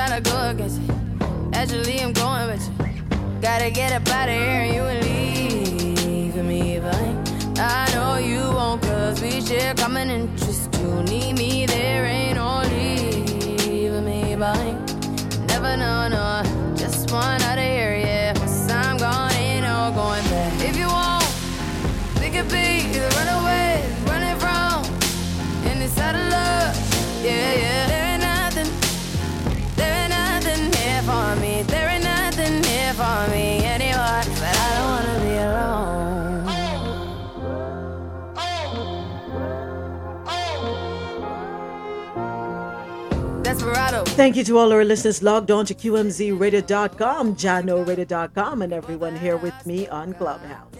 Of course, this is where the conversation happens. I'm Moments with Mi, and you're listening to Coffee in Toe, World News on the Go every Monday through Friday, starting at 9 a.m. to 12 p.m. Eastern, where I read the news and we share our views. Don't forget to follow me on Twitter at Mi Media Moments, on Instagram Moments with Mi Media, and subscribe to the YouTube channel Moments with Mi Media. Like, share, comment, and click on that notification bell. And it's out of love. Yeah, yeah. Is it just me? But as I was listening to that Sean Paul and um, Jada Kingdom, Jada, I think it's her time now. She is flourishing. Um, there's something about her voice that pulls me in. Can't speak for anybody else. Despite the fact that yet yes, she has a banging body. Yes, she's a pretty girl. Um, there is something very intriguing about her and her voice. She is. I've listened to a couple of her songs, and her range is amazing. I think the gates have opened for her now, and I think we're going to see some great things happen for her. That's what I believe. I don't know. Anybody else feels that way about Twinkle? Okay, so it's just me. All right. Love me some um Mama Heavy. No, she's she's very talented, moments. But I think I think she's our biggest our, our biggest um reason why she's not um succeeded beyond what she has done so far. Why you said that? No, because of her, her her personality, her attitude. Like she she she don't really, you know, she's not like a sponge. Like she don't just go around people and learn, and and she she always in problems. Because remember, Romeich Romeich had her before. Like she had the Uh, chance to she had the chance to be where Shenseea is now, No, but okay. Romeich couldn't work with her. James, I don't think so. I, I, I, I beg to differ. But go ahead, O'Neill. James, don't listen to rumor mills Uh huh. and judge a personality from what you read in the newspaper. Uh huh. Um, I'm not even gonna get into the Romeich conversation. Trust me, this is not really for this platform. No, it's not. But I just basically say, I'll just basically say, all I'll say is, if you understand how it's di- how difficult it difficult it is for a woman in the music industry, you'd have not said what you just said. And I'll leave mm-hmm. Yeah, facts. It's not easy. But at the same time, gentlemen, I will say this James and O'Neill. Everybody has their time to shine, right? And everybody's opportunity presents itself at different times. We might sit here, and as you said rightfully, O'Neill, this is not the platform for it. That's a whole nother conversation to be had at a whole nother time in a whole different space. But for the sake of conversation, I will say this. Many a times we will look at an artist and we'll be like, why aren't they further ahead? And and then we look at reasons. We try to search for reasons and we blame those reasons or we present reasons um, as being management, lack of exposure, their attitude, their personality. Instead of stepping back and saying, you know something? The timing is not for them just yet. It's not their time yet. They're still being prepared for what is to come. We don't look at it that way. And we do that to ourselves. Something doesn't pan out the way we expect or the way we plan. And instead of looking at the setback as a setup for success and taking that time when we have to step back and preparing ourselves and honing our craft and our skills and ridding our, ourselves of certain things, instead of looking at that phase as preparation, we start looking around okay, who is stopping me? Who is blocking me? Who is hating on me? And when we don't see artists burgeoning or flourishing at a particular time, we do the same thing. We look at everything around them to see, okay, what's going on that's stopping them? We already know the external factors where we know it's hard for a woman in the industry, really hard. Men don't have to go through what women have are have to endure. Why I don't know. But we don't look at them and say, you know, probably it's just not their time. I think it's her time right now. And I think she's going to do exceptionally well. James, one thing I'm going to teeter on for just a little bit is those of us who do not put up with BS are looked at as hard to work with. Those of us who know our worth are looked at as difficult. And if you're a woman, you're a B. If you're a man, you're a boss. Same behavior, same attitude, same display of characteristics, but a woman is a B and is held down for it, but the the man is lifted up on a pedestal. Facts. Right? I know I probably could be further ahead in life, but I refuse to bend over backwards and do. Uh, there's some things I'm just not gonna do. I'm sorry. Me not hungry, me not homeless, I'm in a destitute. So I'm not gonna do certain things. I'm sorry. And even if I was, well, I don't know. But even if I was, I, it's not in me. I'm not gonna do certain things. I'm not that desperate. No. You can't use your money frighten me. You can't use your status frighten me. You there's nothing anybody can use to frighten me. Can't happen. And some of us are made up that way. So we will take the long, hard road to get to our destination. That's it. Go ahead. I know someone opened their mic. No, I just opened it up to say facts. Yeah. Yeah. I don't know why they make it so hard for us as women. And it's not just today, it's been going on since yester forever year. Russian courts sets July 1 as trial date for Brittney Griner. According to Brittney Griner's lawyer, Alexander Boykov, or Boykov, the WNBA player appeared in a Russian court on Monday for a preliminary hearing ahead of her trial. The Russian courts have stated that Griner must remain in custody until the start of her trial, which has been set for Friday. This Friday, folks, July the 1st. The hearing comes more than four months after Griner was arrested in February at Moscow's international airport uh, while allegedly carrying illegal vape cartridges containing hash oil in her luggage. According to her lawyer, he expects the trial to take up to two months. He also stated that Griner was doing okay and that she was being taken care of in the pretrial detention center. The U.S. State Department previously determined that the Russian Federation wrongfully detained Griner. Our position for some time on this has been very clear. Brittney Griner should not be detained. She should not be detained for a single day longer, said Ned Price, a State Department spokesperson. Uh, do you think the Russians care? Ooh, no, they're not shaken. The Office of the Special Presidential Envoy for Hostage Affairs, which focuses on hostage release and releasing Americans who have been unlawfully detained, is now taking care of Griner's case. Terri Carmichael Jackson, executive director of the WNBA, said this resolution sends a clear message securing Brittney's release must be the highest priority of the U.S. government, and we know the American people support every effort made to bring her home.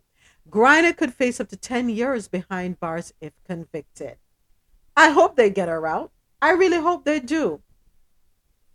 But I also need them to realize that they need a good strategy because the Russians are not moved by anything. Nothing.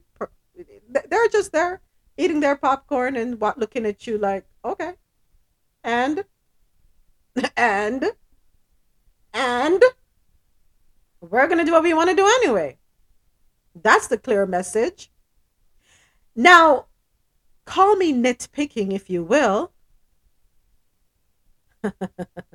Securing Brittney's release must be the highest priority of the US government. Ooh, the political ploy. When are they going to stop playing political checkers? Not chess. Then they're not playing chess. This is checkers. We see it. They are making sure to do all that they can, they say, allegedly, to bring her home. Political campaign. I'm done. That's all I'm going to say on that. Um. La- last night on the news, Uh huh. they said that Russia is holding her and this other Guy. uh, man, right? Because they're going to use them, maybe, to get a prisoner that we have here who is an arms dealer. And he's like one of these people that sells arms to all these different countries illegally. And he's Russian. So it's like a chess game because Russia wants him back. Now, I don't know if Russia wants him back to charge him or Russia just wants him back because he's part of the regime in Russia that does all the bad stuff. They want him back. Tit for tat. You release him, I'll give you these. That's what it is. Right. Yeah. Right. So, and that That's is the what, unfortunate part. that's the unfortunate part. And that's why I'm saying they're not moved. They're like, and, and, and, and that's uh, why I'm saying they have to be very strategic. Go ahead, O'Neill. No, and, and, and that Russian arms dealer is in US control because because the truth is, in that sector, in that industry, there are U.S. arm dealers selling guns. so, what is, I mean, the hypocrisy. Ah, thank you. Say that word again, O'Neill. Say it. Yeah, hypocrisy. yeah. That's what we are. And that is why I said, um, Javette, they have to come up with a different strategy because what they're doing is not working. The, the Russians are not moved. They're sitting back eating their popcorn. You ever look at their faces? Blank stares. It's like talking to a child. You know, you ever catch a two year old and they look at you with a blank stare with their hands in front of them, using one hand to grasp the fingers of the other, and they're just looking up at you. Like, I don't know what you're talking about. Hmm? Okay. Or those children that you'll tell them, don't touch that, and they're looking at you dead in your face, and they reach over and touch it anyway and say, I bet you. What you gonna do about it? That's the game they're playing. So they need another strategy if they want the if um um BG and that man released. Uh, um, and I'm just saying this, um, Michelle, that in reality, Russia has. So, I mean, if you watch the Western news, it, it sounds as if, you know, nothing is going well for them with this war. But Russia is selling more oil to China than they've ever sold before. China is buying oil from Saudi Arabia. So now Russia is the primary supplier of oil to China. Russian oil is still running Europe. Um, the Russian ruble is the strongest it has been in the last five years, while inflation is the West. Like, trust me, Russia to stop fighting this war. Oh gosh. I yield the floor. O'Neill. O'Neill. Yeah. But we all know it's what the media portrays. We know that. We know how journalism is. We have to know that by now. That's why I'm saying they're not moved. they're doing what they want to do anyway. Yeah. And I think the US needs a new playbook. This playbook that they're using is played out. Totally played out. And the Russians know that. The Chinese know that. The only ones who don't know it is the US. Come up with a new playbook, folks. I don't don't ask me what should be in the playbook because I didn't go to school for all of that. I don't have that level of intelligence. I'm just a bystander who pays my taxes. That's it. But I do know, and it, and we see for those of us who have children, you can't discipline everybody the same way. What might work for two not gonna work for the other two. What might work for three ain't gonna work for this one. That's gonna be a stick out. Like try that with them. Don't try that with me. So you have to know your opponent. And if you realize, just as in sports, you realize you have to study your opponent and you realize certain things and you know who they put in when and the different plays that are made. You do the same thing. But I think we've been going through the same playbook for decades now. Time to throw that one out and get a new one, US. But um Russia ain't backing down. They're not. They mean business. And they're letting you know that you can have your way with other countries, but you're certainly not going to have your way with us. That's what they're telling you. So wake up.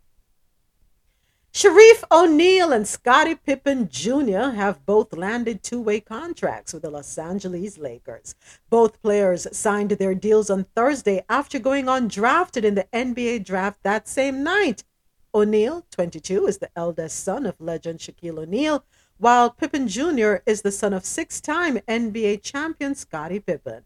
Both O'Neal and Pippen Jr. took to social media to celebrate their signings. O'Neal posted a throwback video of him rocking a Lakers jersey and thanking the organization, saying, Thank you for this opportunity. The Lakers organization retired his famous father's jersey in 2013. As for Pippen Jr., he wrote, Dreams come true with a praying hands emoji. Let's get to work.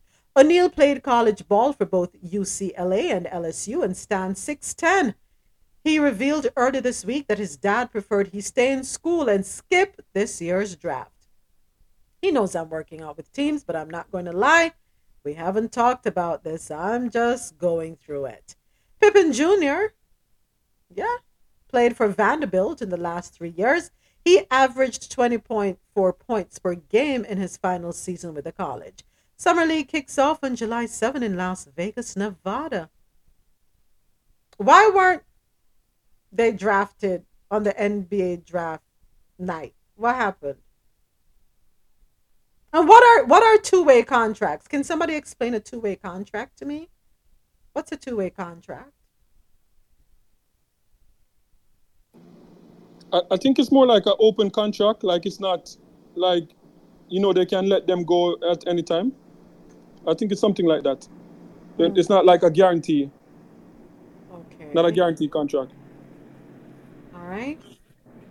Yeah, but I don't know. Maybe I don't know if if if it's if it they they would have been drafted next year if they just like kind of jumped the gun a bit. Um, but are are they just not good? I don't know because That, um that's what I'm thinking too. That's what I'm Yeah. thinking.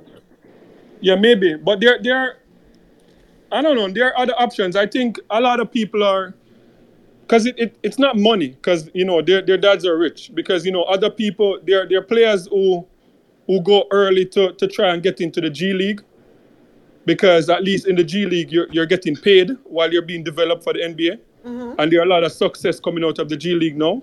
Okay. But players who go that way, who take that that route, it's because of you know they have family that are struggling and they're like, you know, I can do this now to help my my family and stuff like that. But with these two guys, they're they're they're their dads are they're rich, so I don't know. All right, so I looked it up, James. What's a two-way contract in NBA? A two-way contract is a professional sports contract that stipulates that an athlete's salary is dependent upon the league in which the athlete is assigned to play. This is opposed to a one-way contract that would pay the same salary regardless of where the athlete is assigned to play. So people also ask, how does a two-way contract work? Okay. According to the NBA G League official website, a two way contract is a deal which consists of a player that can train with their NBA team, but with a limit of 45 days. Two way players are paid a corresponding daily amount based on the number of days they play in each league. Does that help? Yeah, but but that's why it doesn't make sense for them though. That's why that's that's one of the things because because a lot, as I say, a lot of players are going into the G League now. um, because you know Pascal Siakam like was the G League and he he he ended up with like a hundred million dollar contract. Um, Fred VanVleet, eighty million dollars. He was in the G League. Um, what's his name for Golden State? He signed a two way contract and he was in the G League. Um, um, um, Poole, Jordan Poole, like he was in the G League too. So there's a lot of players that that, that are getting success out of the G League now because what happened now, like in the G League, like there are certain games when they can pull you from the G League to play with the, the, the NBA team. Mm-hmm. So you're getting the G League experience, and then you're getting to play with the the the you know the the real professionals. So so it's exposure, but most people that do that is because of financial things. So I, I don't know if they're just not good and it was like a favor. Yeah, that's what Uh, it sounds like. Go ahead, O'Neill. yeah. I'm sorry. Go ahead. I I just did not want to research on it. No, it's not. So if you realize there are rookies, Yeah. you realize it's is it O'Neill's son that says his dad didn't want him to play yet, or, or yeah, he, yeah, he does. He wants him to not skip school and um.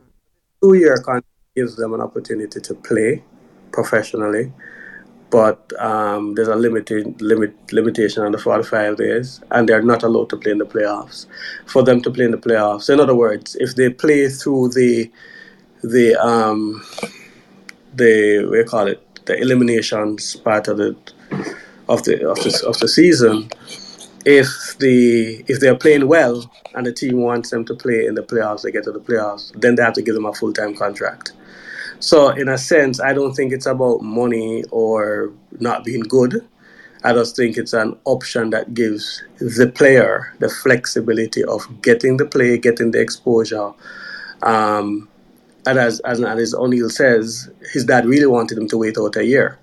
So he's he's now able to straddle playing professionally and having a, a, a way out if he decides not to, because it's not a full time contract. He's not obligated to play full time for the team. Okay. I think it's in his best interest, actually.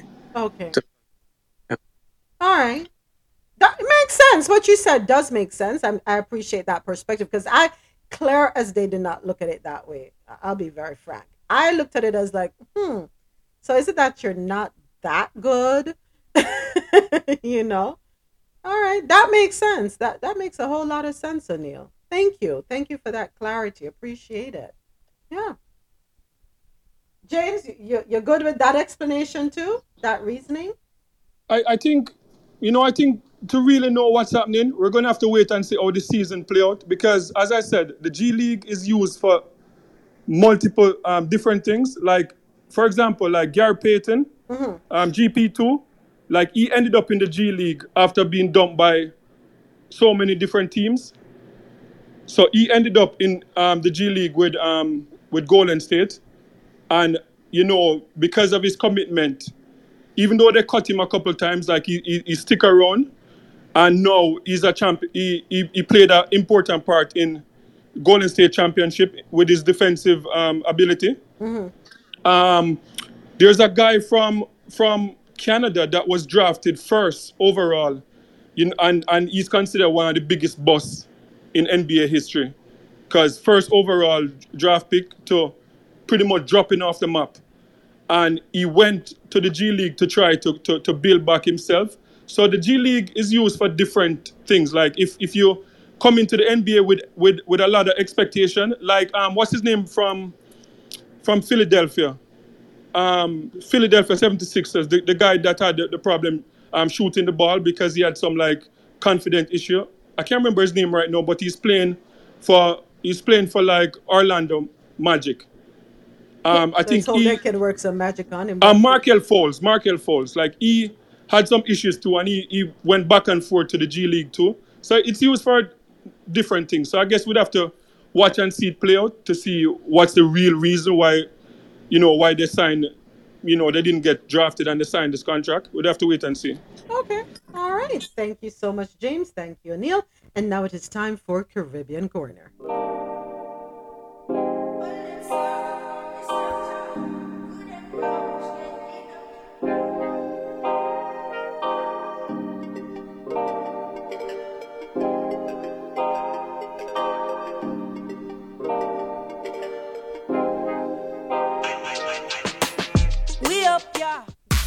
The National Hurricane Center says system to pass over or near southern Windward Islands tonight. A tropical storm warning remains in effect for Trinidad and Tobago, Grenada, and its dependencies. A tropical storm warning means that tropical storm conditions are expected somewhere within the warning area within 36 hours. According to the NHC advisory issued at 5 a.m. this morning, a tropical storm watch is in effect for the coast of Venezuela from Pedernales to Cumana, including Islas de Margarita, Coche, and Cubagua, and Bonaire, which is a part of the ABC Islands. A tropical storm watch means that tropical storm conditions are possible within the watch area, generally within 48 hours. Interests elsewhere in the Windward Islands, the northern coast of Venezuela, Curacao, Aruba, and the northeast eastern coast of Colombia are being advised to continue monitoring the process of this system. Hopefully, um, all they'll have is light wind and rain. Hopefully, there's not much further development. We have enough going on in the basin as it is. Our next story comes to us out of Jamaica. Three persons believed to be Jamaicans found dead in a New York home. Three persons were said to be um, from Jamaica, including a woman who detectives said had her hands bound together on a bed, were found in a home in Queens, New York. The bodies were found in a single family home in South Jamaica, Queens. They have been identified as 22 year old Varshana Malcolm, 55 year old Carlene Barnett, and her son, 36 year old Dervon Brightly. Malcolm's body was found in a bed with the hands taped together. It had multiple stab wounds to the chest and neck. Her mouth was also taped. The other bodies had stab wounds and signs of blunt force trauma to the head.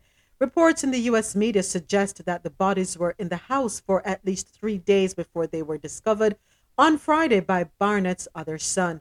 He was questioned by the police but later released after they determined that he had nothing to do with the killings. It is believed that Barnett was visiting from Jamaica. Police responded to the home on 155th Street in South Jamaica after receiving a 911 call on Friday afternoon.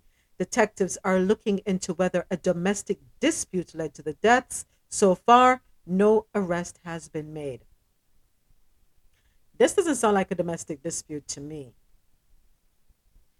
This sounds like you've been warned. Yeah. Wow. Um I'd love to have more details on this. I'd love to hear, you know, the results. I don't know if anyone in New York has access to the information regarding this story, has heard about it up there. Please keep me informed. I would love to know more. Because this is for you to tie somebody up, stab them multiple times in their neck and their chest. It doesn't tell us how the other two were found no, it, it only talks about Varshana, the 22 year old. Doesn't let us know how the other two were found, but I would love to know. That's so sad. Very unfortunate. Uh, CAL flights cancelled, schools closed, and TNT as disturbance approaches. The state owned Caribbean Airlines on Tuesday cancelled or rescheduled several of its flights as the region prepares for the passage of a tropical cyclone that is moving towards the south windward islands and likely to bring heavy rains and gusty winds. The Trinidad and Tobago government has also closed schools on the island as a precaution. CAL said that all its domestic flights between Trinidad and Tobago had been cancelled, and it had also cancelled its scheduled services from Kingston in Jamaica to St. Martin, Barbados, and Port of Spain, as well as the flight from Trinidad to Suriname and return. In addition, the airline said it is scheduling its services from Trinidad, rescheduling its services from Trinidad to Guyana, Trinidad to Curacao, and Curacao to Port of Spain. And over to Suriname. Suriname updates visa policy for USA, EU, and several other states. Travelers from French Guiana. Anyone here ever been to French Guiana? Anybody ever been? Never been. Um, well, travelers from French Guiana, USA, Europe, and parts of Asia will no longer need a visa to enter Suriname. That is because the new policy will come into effect on Friday, July 1st, and it will allow travelers from other countries that are not exempted to pay an entry fee of 25 euros or $25. The French Europe, uh, Foreign Ministry said residents of its Guyana territory can pay the entry fee via the VFS portal. At the Consulate General of Suriname in Cayenne, or the consular office in Saint Laurent du Maroni at the Kanawami. I know I'm butchering that name. Upon arriving in Guyana. From July 1 to September 30, 2022, the entrance fee can also be paid at the consular office at other airports, at two other airports, which I'm not going to bite my tongue to mention the names. Okay. Anybody here ever wants to go to Suriname? Never, it was never on my radar as somewhere I would want to go. But um, interesting. What's their primary source of income? Is it tourism? I don't know again. Well, those are the stories from the international. I'm sorry, from the Caribbean corner. Oh my gosh, we don't have any Latin American stories today, but we do have, believe it or not, and we also have entertainment stories. A little bit more in our Turned Up Tuesday, yesterday's hits, or what is it? Yesterday's hits, today's favorites, or yesterday's favorites, today's hits, whichever way you want to put it. Here is uh, Lila Ike with True Love. Oh gosh, I know it's hard. It's hard. Oh yes. Hard is really hard to stay up with everything. Happening all around is like all I see is sin. Hate is in the air, love is diminishing. I'm just trying to balance and just want to do my thing. Trying to find the little light that's left out there in the world. Want to use it and go inspire every boy and girl. Have to make them know say love is still the ultimate goal. Put that light within your heart and get fire in your soul. But it's hard. Oh God, I know it's hard. I know it's hard.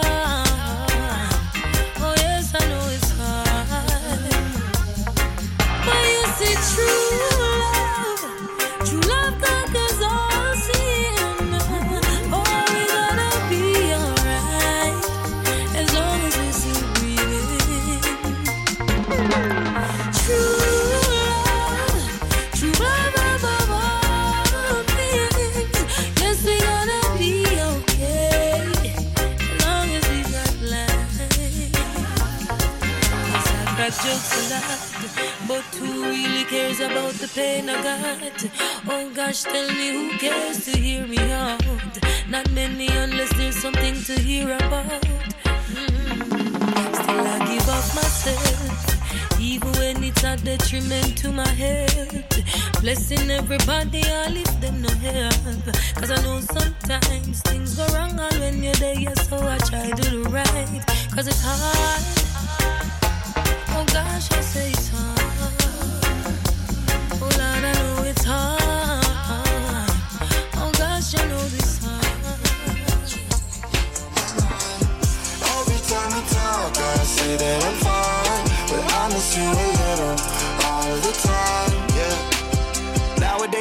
Talk a lot. Yeah, I know we don't talk a lot. Still remember that heart to heart where I spilled it all in that parking lot. Right outside of that liquor store, you pulled the plug and I hit the floor. Even now I don't hate you for it. Hope you know I don't hate you for it. Yeah, and I know your whole team and that makes you jealous. Yeah, you play like I'm the one that can't keep it cool. Uh, Act like it's all fine, but I'm storytelling.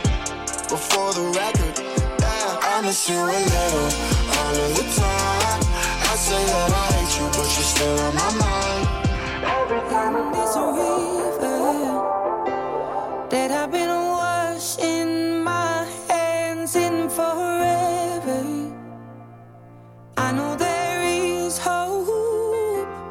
in these waters, but I can't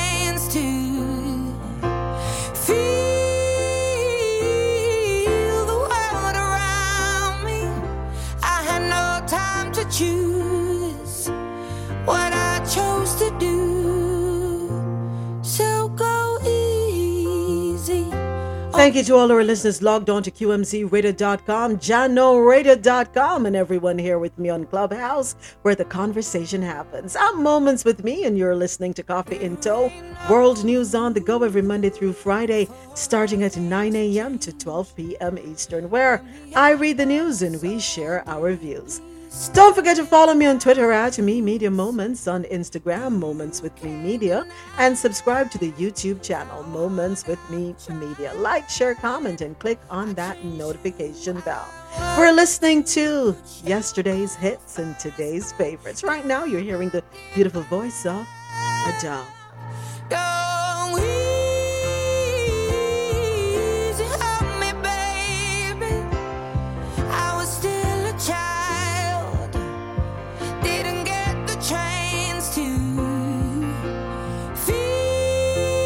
Before that, we heard from Lila Ike, True Love, beautiful song. We also heard from Bryce Vine, Miss You a Little. So go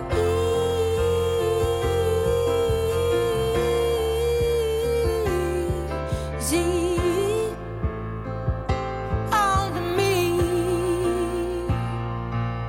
And now it's time for Believe It or Not stories.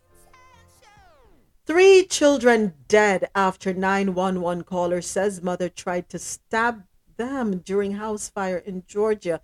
And the story comes to us courtesy of CNN and WSVN.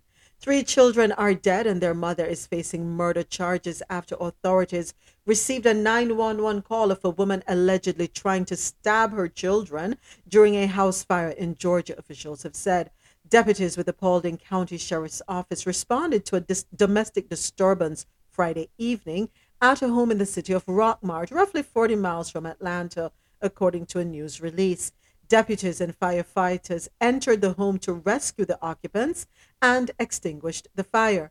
Paulding County detectives and fire investigators, agents with the Georgia Bureau of Investigation, and investigators from the State Fire Marshal's office were working at the scene.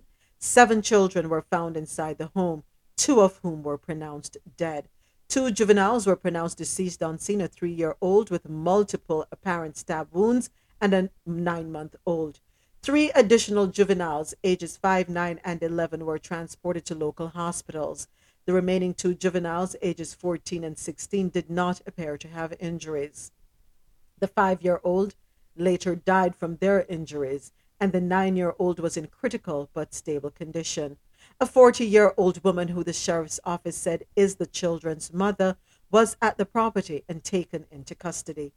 She is being held at the Paulding County Detention Center without bond on two counts of malice murder, it added.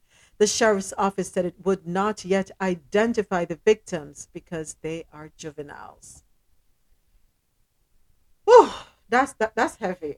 I'm sorry, that's a heavy one. So, is it that you stab the children and then plan to burn down the house with everybody else in there?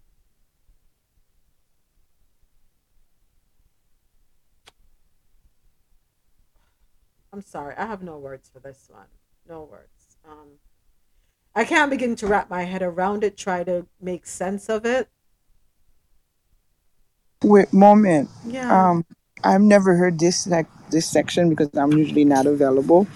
Are those real stories They're or real stories. They are or real stories. because you trying to believe it or not? I'm like, so you might be No, saying something. Oh, no, Oh, no, no. okay. It's real stories. Th- This, this story is courtesy of CNN and WSVN Miami.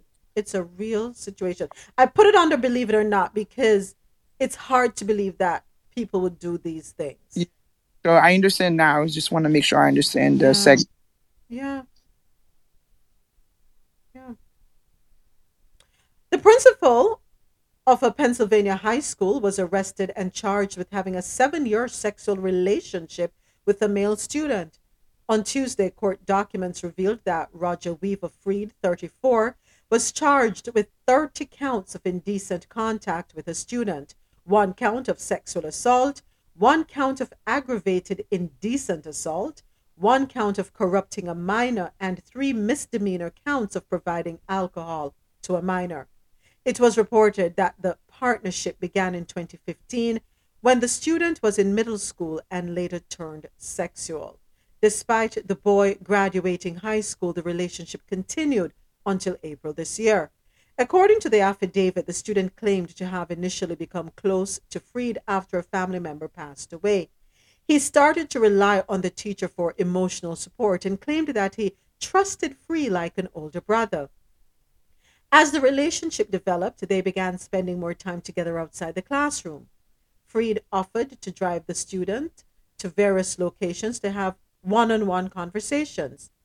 The student claimed that he and the teacher were bros and that they could discuss everything, including his sexuality. According to investigators, they regularly text, contacted, and FaceTimed one another. After Freed and the student became sexually involved in 2017, the principal requested the boy not to tell anyone because he could lose his job. According to the affidavit, the student claimed that following the initial sexual contact, he had overwhelming guilt. Throughout the student's subsequent two years of high school, the pair continued to have sex four to five times a week. As he entered college and graduated high school, the student informed investigators about their relationship and that it remained intact. After posting a $175,000 bond, Freed was arraigned on Tuesday and released under supervision. He is compelled to wear an ankle monitor and is not allowed to speak to the victim or any minors. According to Penn Live, Frida Williamsport Area High School principal has been placed on paid administrative leave by the school board. Freed, you took advantage of someone's dilemma while they were down and when they were most vulnerable. You started this relationship in middle school. So you've had your eyes on this child since middle school. First, acting as one who cared, pretending to truly care, and pretending to support this child through the ordeal, and then taking advantage.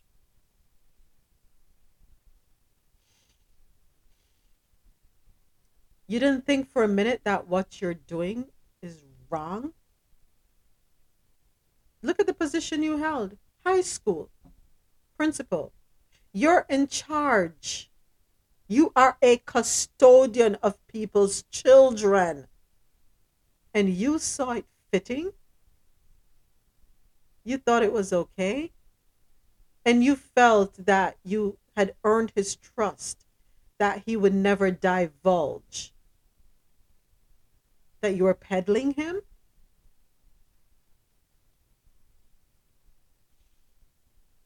A Pennsylvania woman stuffs grandmother's body in freezer and continues to collect her social security checks for years. Isn't this kind of played out? Haven't we heard of this one happening several times?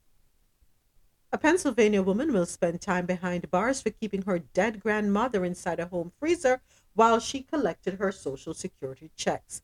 The disturbing discovery was made in February 2019 when law enforcement responded to a home in Dillsburg.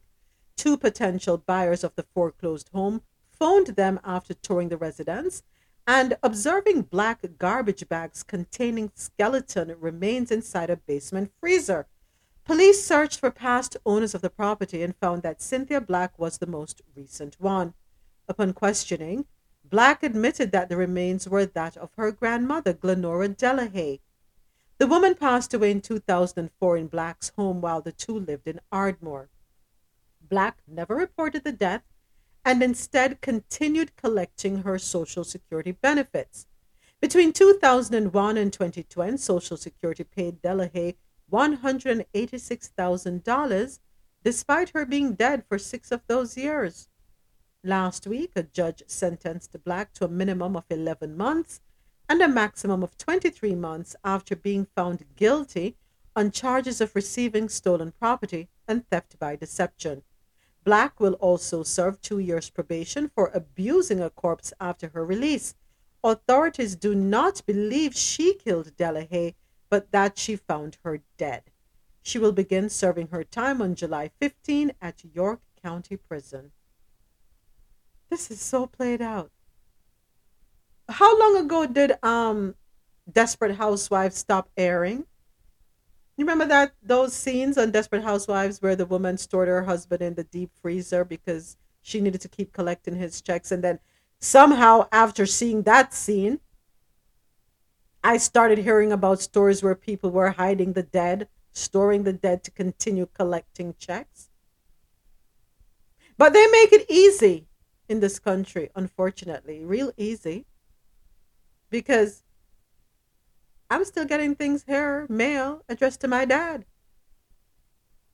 He died 2017. It's I 2022.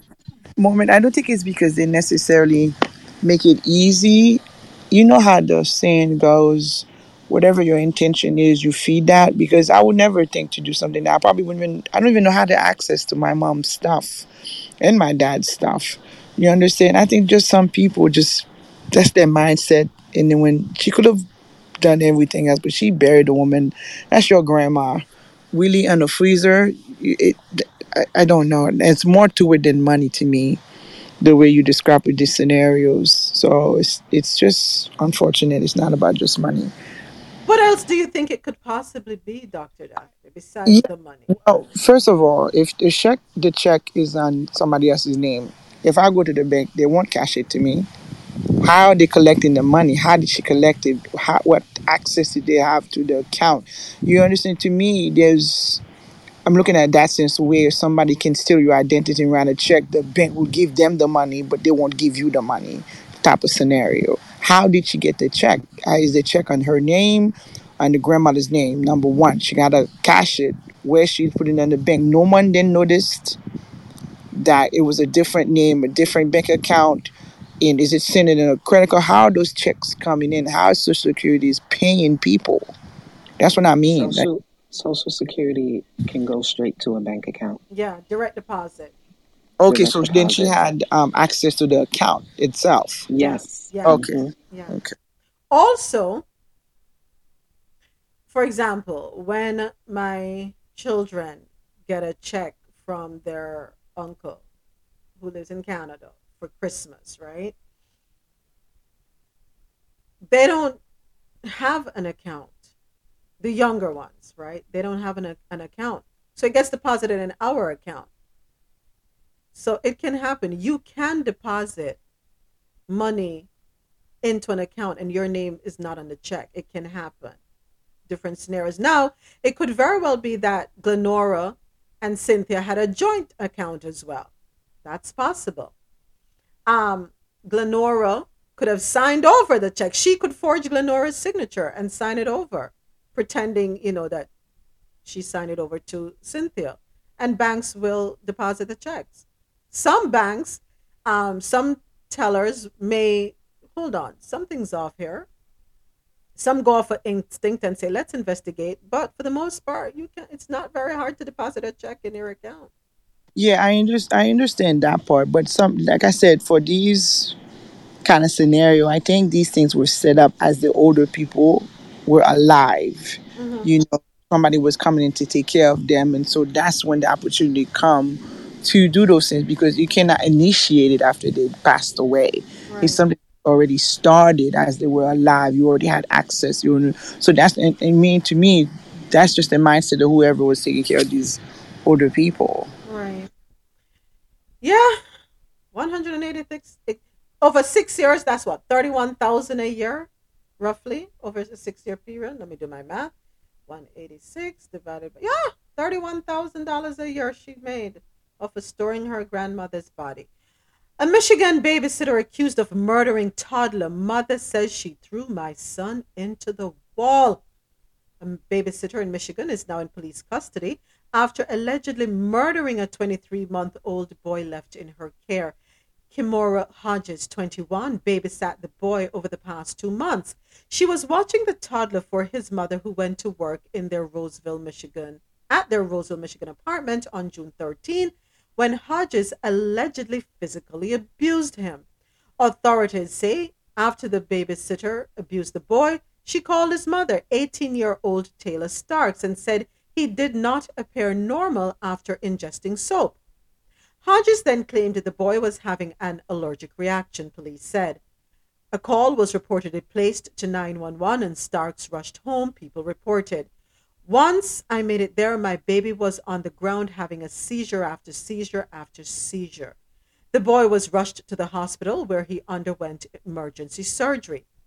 He had blunt force trauma to the head and he was bleeding out his ears and had to have immediate brain surgery.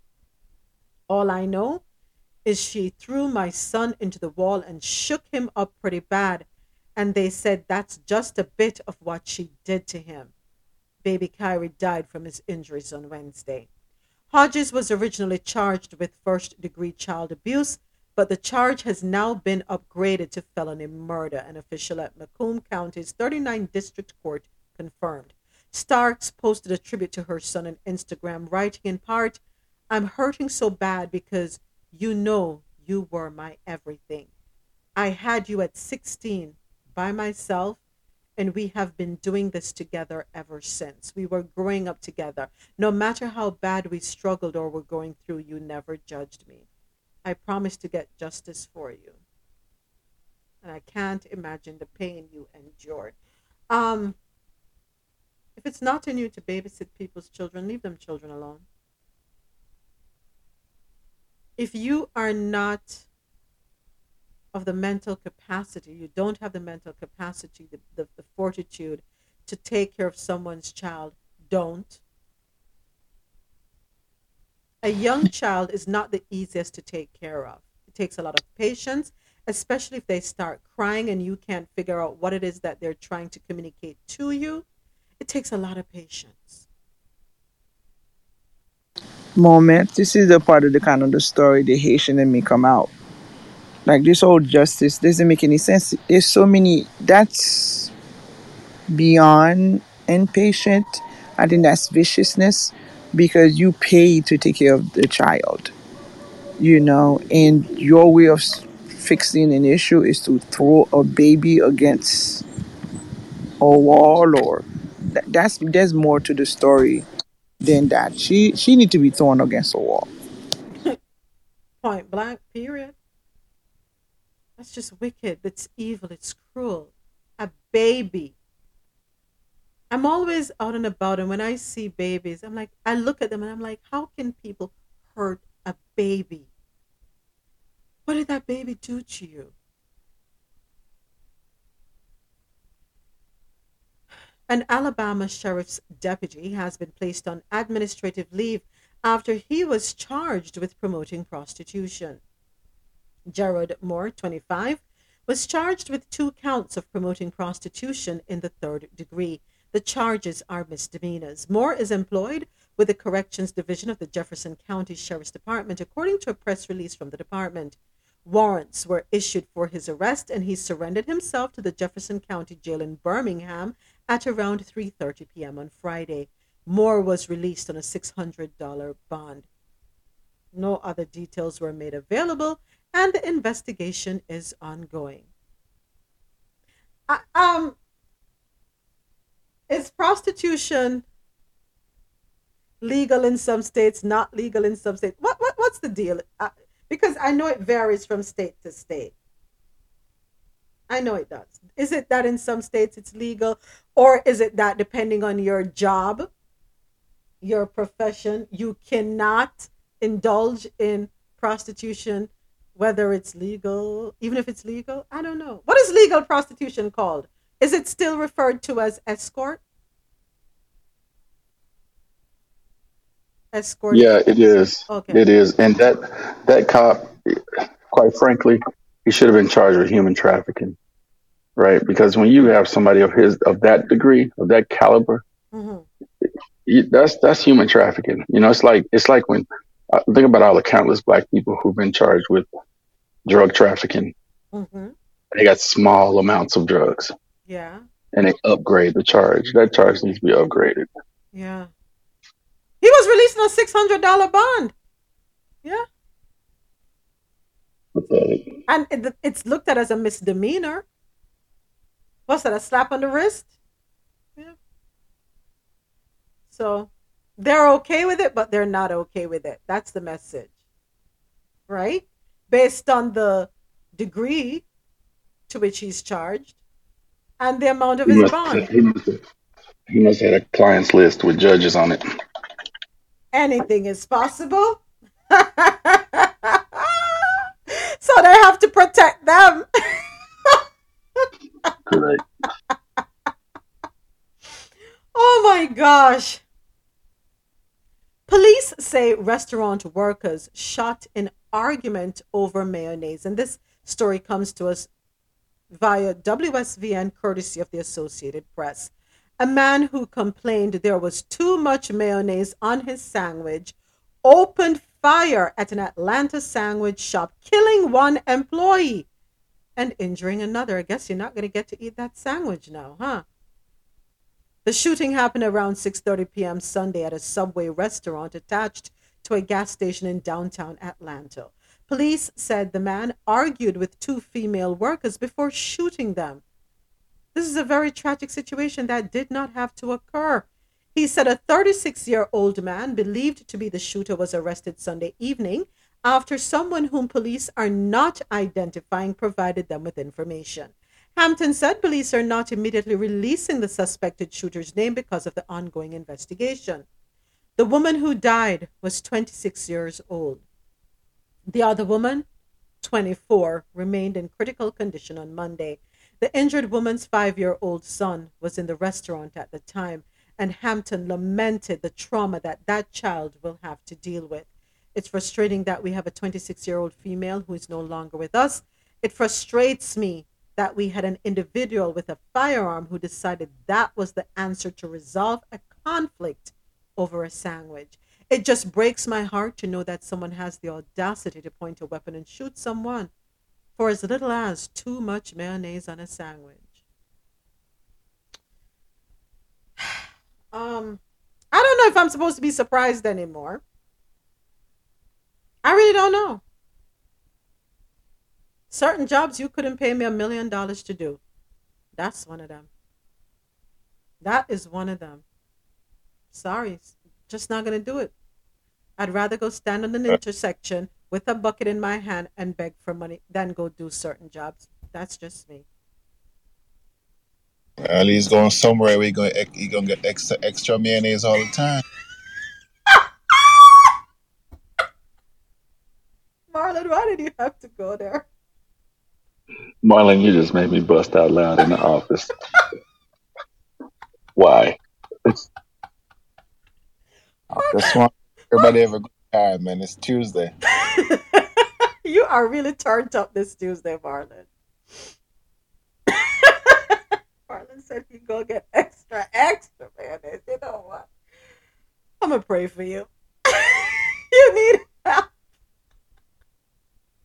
So, for the rich and famous in this room, very soon you will have your terminal at the Atlanta Hartsfield Jackson Airport. Yep. One thing about Atlanta, we all a celebrity, but a new terminal that's being added for the rich and famous will definitely tell us who are the who's who. A private luxury airport terminal operator known for catering to Hollywood stars is coming to the HJI. Hartsfield Jackson International. The terminal will be for A list passengers or those willing to pay thousands for exclusive entry and exit from the world's busiest airport. The Atlanta Journal Constitution reported this story. The company, called PS and formerly known as the Private Suite, has operated a private terminal at Los Angeles International Airport for the well known and rich. Hartsfield Jackson has become a frequent gateway for celebrities, especially since Georgia is a white hot film industry. The state has become one of the top locations for both TV and film. The city of Atlanta is one of the few places where a PS terminal will be a perfect fit. PS has teamed up with Signature Aviation, which already operates an aviation terminal for private planes at the Atlanta airport. The two will lease one of the Signature's two buildings located on the north side of Hartsfield Jackson's airfield. The partnership would allow deep pocketed passengers to skip the main security lines and check in at the new private terminal starting this fall. PS announced it will have private security screening and customs clearance, as well as chauffeured transportation to and from the passengers' aircraft. There will also be menus with food and cocktails for both departures and arrivals. If you are interested, an all access annual membership costs $4,850. Using the membership to travel costs $3,450 for a private suite for members or $4,650 for non members. So, Marlon, can I get an annual membership, please? I, I feel I'm not there yet. I'm going to get there. I feel a little rich and famous. I want to get in and get out and be about my business. Can I get one of those, Marlon? Mem- annual membership? And me too, Marlon. For sure, whatever you ladies want, I got you. Ooh, I got to get in on this. Yeah, you gotta get it on this one, Javette. Yeah. While he's giving, we're taking. Yeah. So isn't there? A, I But guess. I, this Go- week, Uh-huh. I won a private entrance after what I went through with TSA from Detroit. Oh my God. I was like, I need to find myself a rich somebody because this is crazy right here. I'm, I'm, I asked first after your wife, so Javed come. I don't mind. Whatever you want to go two. Uh, listen, I'm all about spreading the love. We gotta make, we gotta, you know, turn up, but on a budget. Balling on a budget. I already know I come after Rosolo and Sonette. Well, they didn't talk, you know, so they didn't reach out their voice. She lied, so she forfeit she spot. I'm so me and Javed took them together. So she, ah. Yeah, she ain't gonna even know what we're talking about. She's just Oh gonna. my gosh. Not a problem. Wow. But isn't there, I guess this is for international travel because I know there's a private airport that's close to Buckhead. Isn't there one there, Mar, uh, Marlon? Yeah, they have a private strip that is close to Buckhead. So I guess that's for domestic. This one will be for international as well as domestic. I hope they're not um, taking food out of the mouth of the other airport. I hope. But but most of these um people have their airport in their backyard anyways. So True. That's true. And if I here in DC, they already have their own section in the airport for private everything because of the we are surrounded by the politician number one, and um, number two the people rich and famous. They don't travel with us like that. Either. So I'm, I don't, I didn't know that was a thing. I thought they already had that. Like for you when you said it, but you explained a little bit. I'm like, don't you people already have that? Mm-hmm. Because friends of mine that own their own private plane everything else, they don't they don't go to the same entrance. They have their own security. They have everything already. Like how is that a new thing? I wouldn't, oh, you know, as you said, private plane. I've always dreamt of owning a plane, no lie. But I always say, because I could park it in my backyard, literally, because there's a the the, the um Tamiami is how far from us from about ten minutes, if that much, less than ten minutes. But I always Right. say I would own a private plane, but it would be for business purposes, meaning I would lease it out. I wouldn't want to own a plane and just have it for me. One day I'm gonna get my coins up. Marlon, have you bought a lotto ticket yet? Because you see, if you bought the lotto ticket, we could Funny. win, and then I'd be able to pick everybody up, and we just go touring at a small fee. Right? Yeah. You could do that. You don't need to own a plane. Did you know you could rent a private plane? It yeah, you you can. yeah, and it'll take you another. So you could do still get what you want for the one day without owning one. I tell you something, Dr. Daphne. Sometimes, depending on where you're going, if you have a group of, say, 12, 15 of you, it's actually cheaper than you buying individual tickets and going commercial. Yeah. Just a little We- FYI. It is. We've done that before. It is. We do like six. You don't. I don't. Well, we've done it once, and it's not as um hard people think. It's it's, it's getting better to be able to do that. Yeah. Yeah. It is. Yep, it's not bad. So Samuel L. Jackson criticizes Clarence Thomas for proposing to overturn significant rulings. How's Uncle Clarence feeling about Loving Virginia? Mm, okay. Following the Supreme Court's decision to overturn Roe versus Wade and the constitutional right to abortion, Samuel L. Jackson is putting Justice Clarence Thomas on blast for proposing that the court reevaluate other significant rulings. And we know what those are, right? Um, on Friday, Jackson tweeted, How is Clarence, Uncle Clarence, feeling about Loving v. Virginia? Referring to the landmark 1967 ruling that declared interracial marriage unconstitutional. Need I go any further? He forgot he's married to a white woman. Yeah, so while you're thinking about um, saying they would need to reverse gay marriages and reverse um, or deny um, access to birth control. Remember, you married to a white woman, boo boo. We may want to repeal that too. So think carefully before you start blurting things out. And I'm sure the whites would be happy if you were kicked out. Yeah, be very careful. Nene Leakes does not understand why she's being dragged into her boyfriend's legal issues with his estranged wife. Nene, Nene, I thought you said you could read. Isn't that isn't that isn't that what she said on her show? I can read. Um, figure it out, Nini. You have allegedly money. She wants money for um her pain and suffering because you took away her source of income, one up.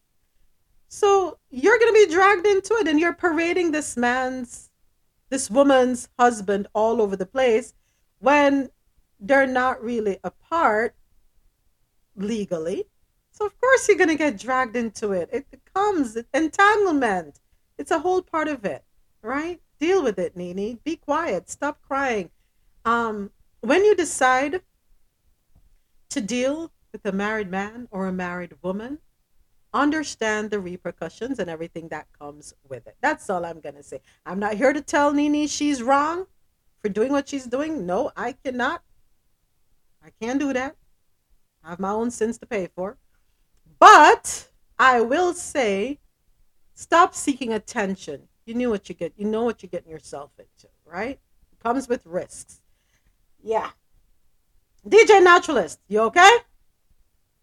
I know DJ Naturalist, if he's able to go on air, will have his story time for later, so I won't bring it up now. Nah, I'm, nah, I'm good, man. I could share, man. Ain't, ain't a big deal, man. Go right ahead. You got one Yeah. minute, 60 seconds. I got violated my wife's uh, new car. They they um, stole all the wheels, broke the window, um, broke the battery cable, and left the car sitting on bricks. Yep. That's it. So yesterday, I- Violated like a mother.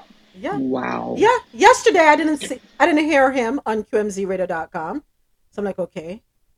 I jump on Clubhouse. I don't see him there. I'm like, okay. So I run to Future FM. I don't see him there either. I'm like, okay, what the heck is going on? Is he okay? So I sent him a text message. I'm like, not going on today. Didn't even say how you're doing. Everything all right? You know that typical woman. Uh, we, we- what's up? What's going on? You good? He sends me a video of the car sitting on crates and bricks, window busted out. Yeah. All four wheels gone. Gone. With wheel locks on them? Yep. But the wheel locks, the key was inside the glove box when they broke the window. These, these are professional because Oh, oh that's Their- true. their- That's true. the alarm went off. My wife got a notification at 102. She never seen it until 3 o'clock. By then it was too late because if she had seen the notification, I was actually home at that time. And the car was only like two minutes from the house.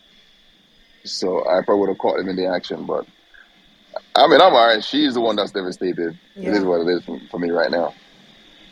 Oh boy. Well, you know something. What I say is this, and I said it. I, I sent a text message back to Naturalist. I said, "You're both okay. Insurance can take care of everything as long as they're okay. I'm okay. You know, I wouldn't want to know that anything happened to them. So grateful for that. Everything else can be replaced, right? So we take that. Did it steal the whole car? Then take these people are crazy. Yeah, they should have just taken the whole car and be gone. That's that's that's what I said, man. Take the entire car, man. Do what you want. Do what you want to do with it. Yeah, Just to see the car like that, man, that was a low punch. And I'm like, damn, man. it is. It is. A car is worth more in parts than it is in entirety. Oh wow. All right. Ladies, ladies, ladies, ladies and gentlemen, th- th- th- thank you. Thanks for listening. Thank you for listening. Thank you for tuning into Jahkno Radio. Jahkno Radio. We are we are we are online twenty four seven. We we we we hope you enjoyed the show. Bye bye.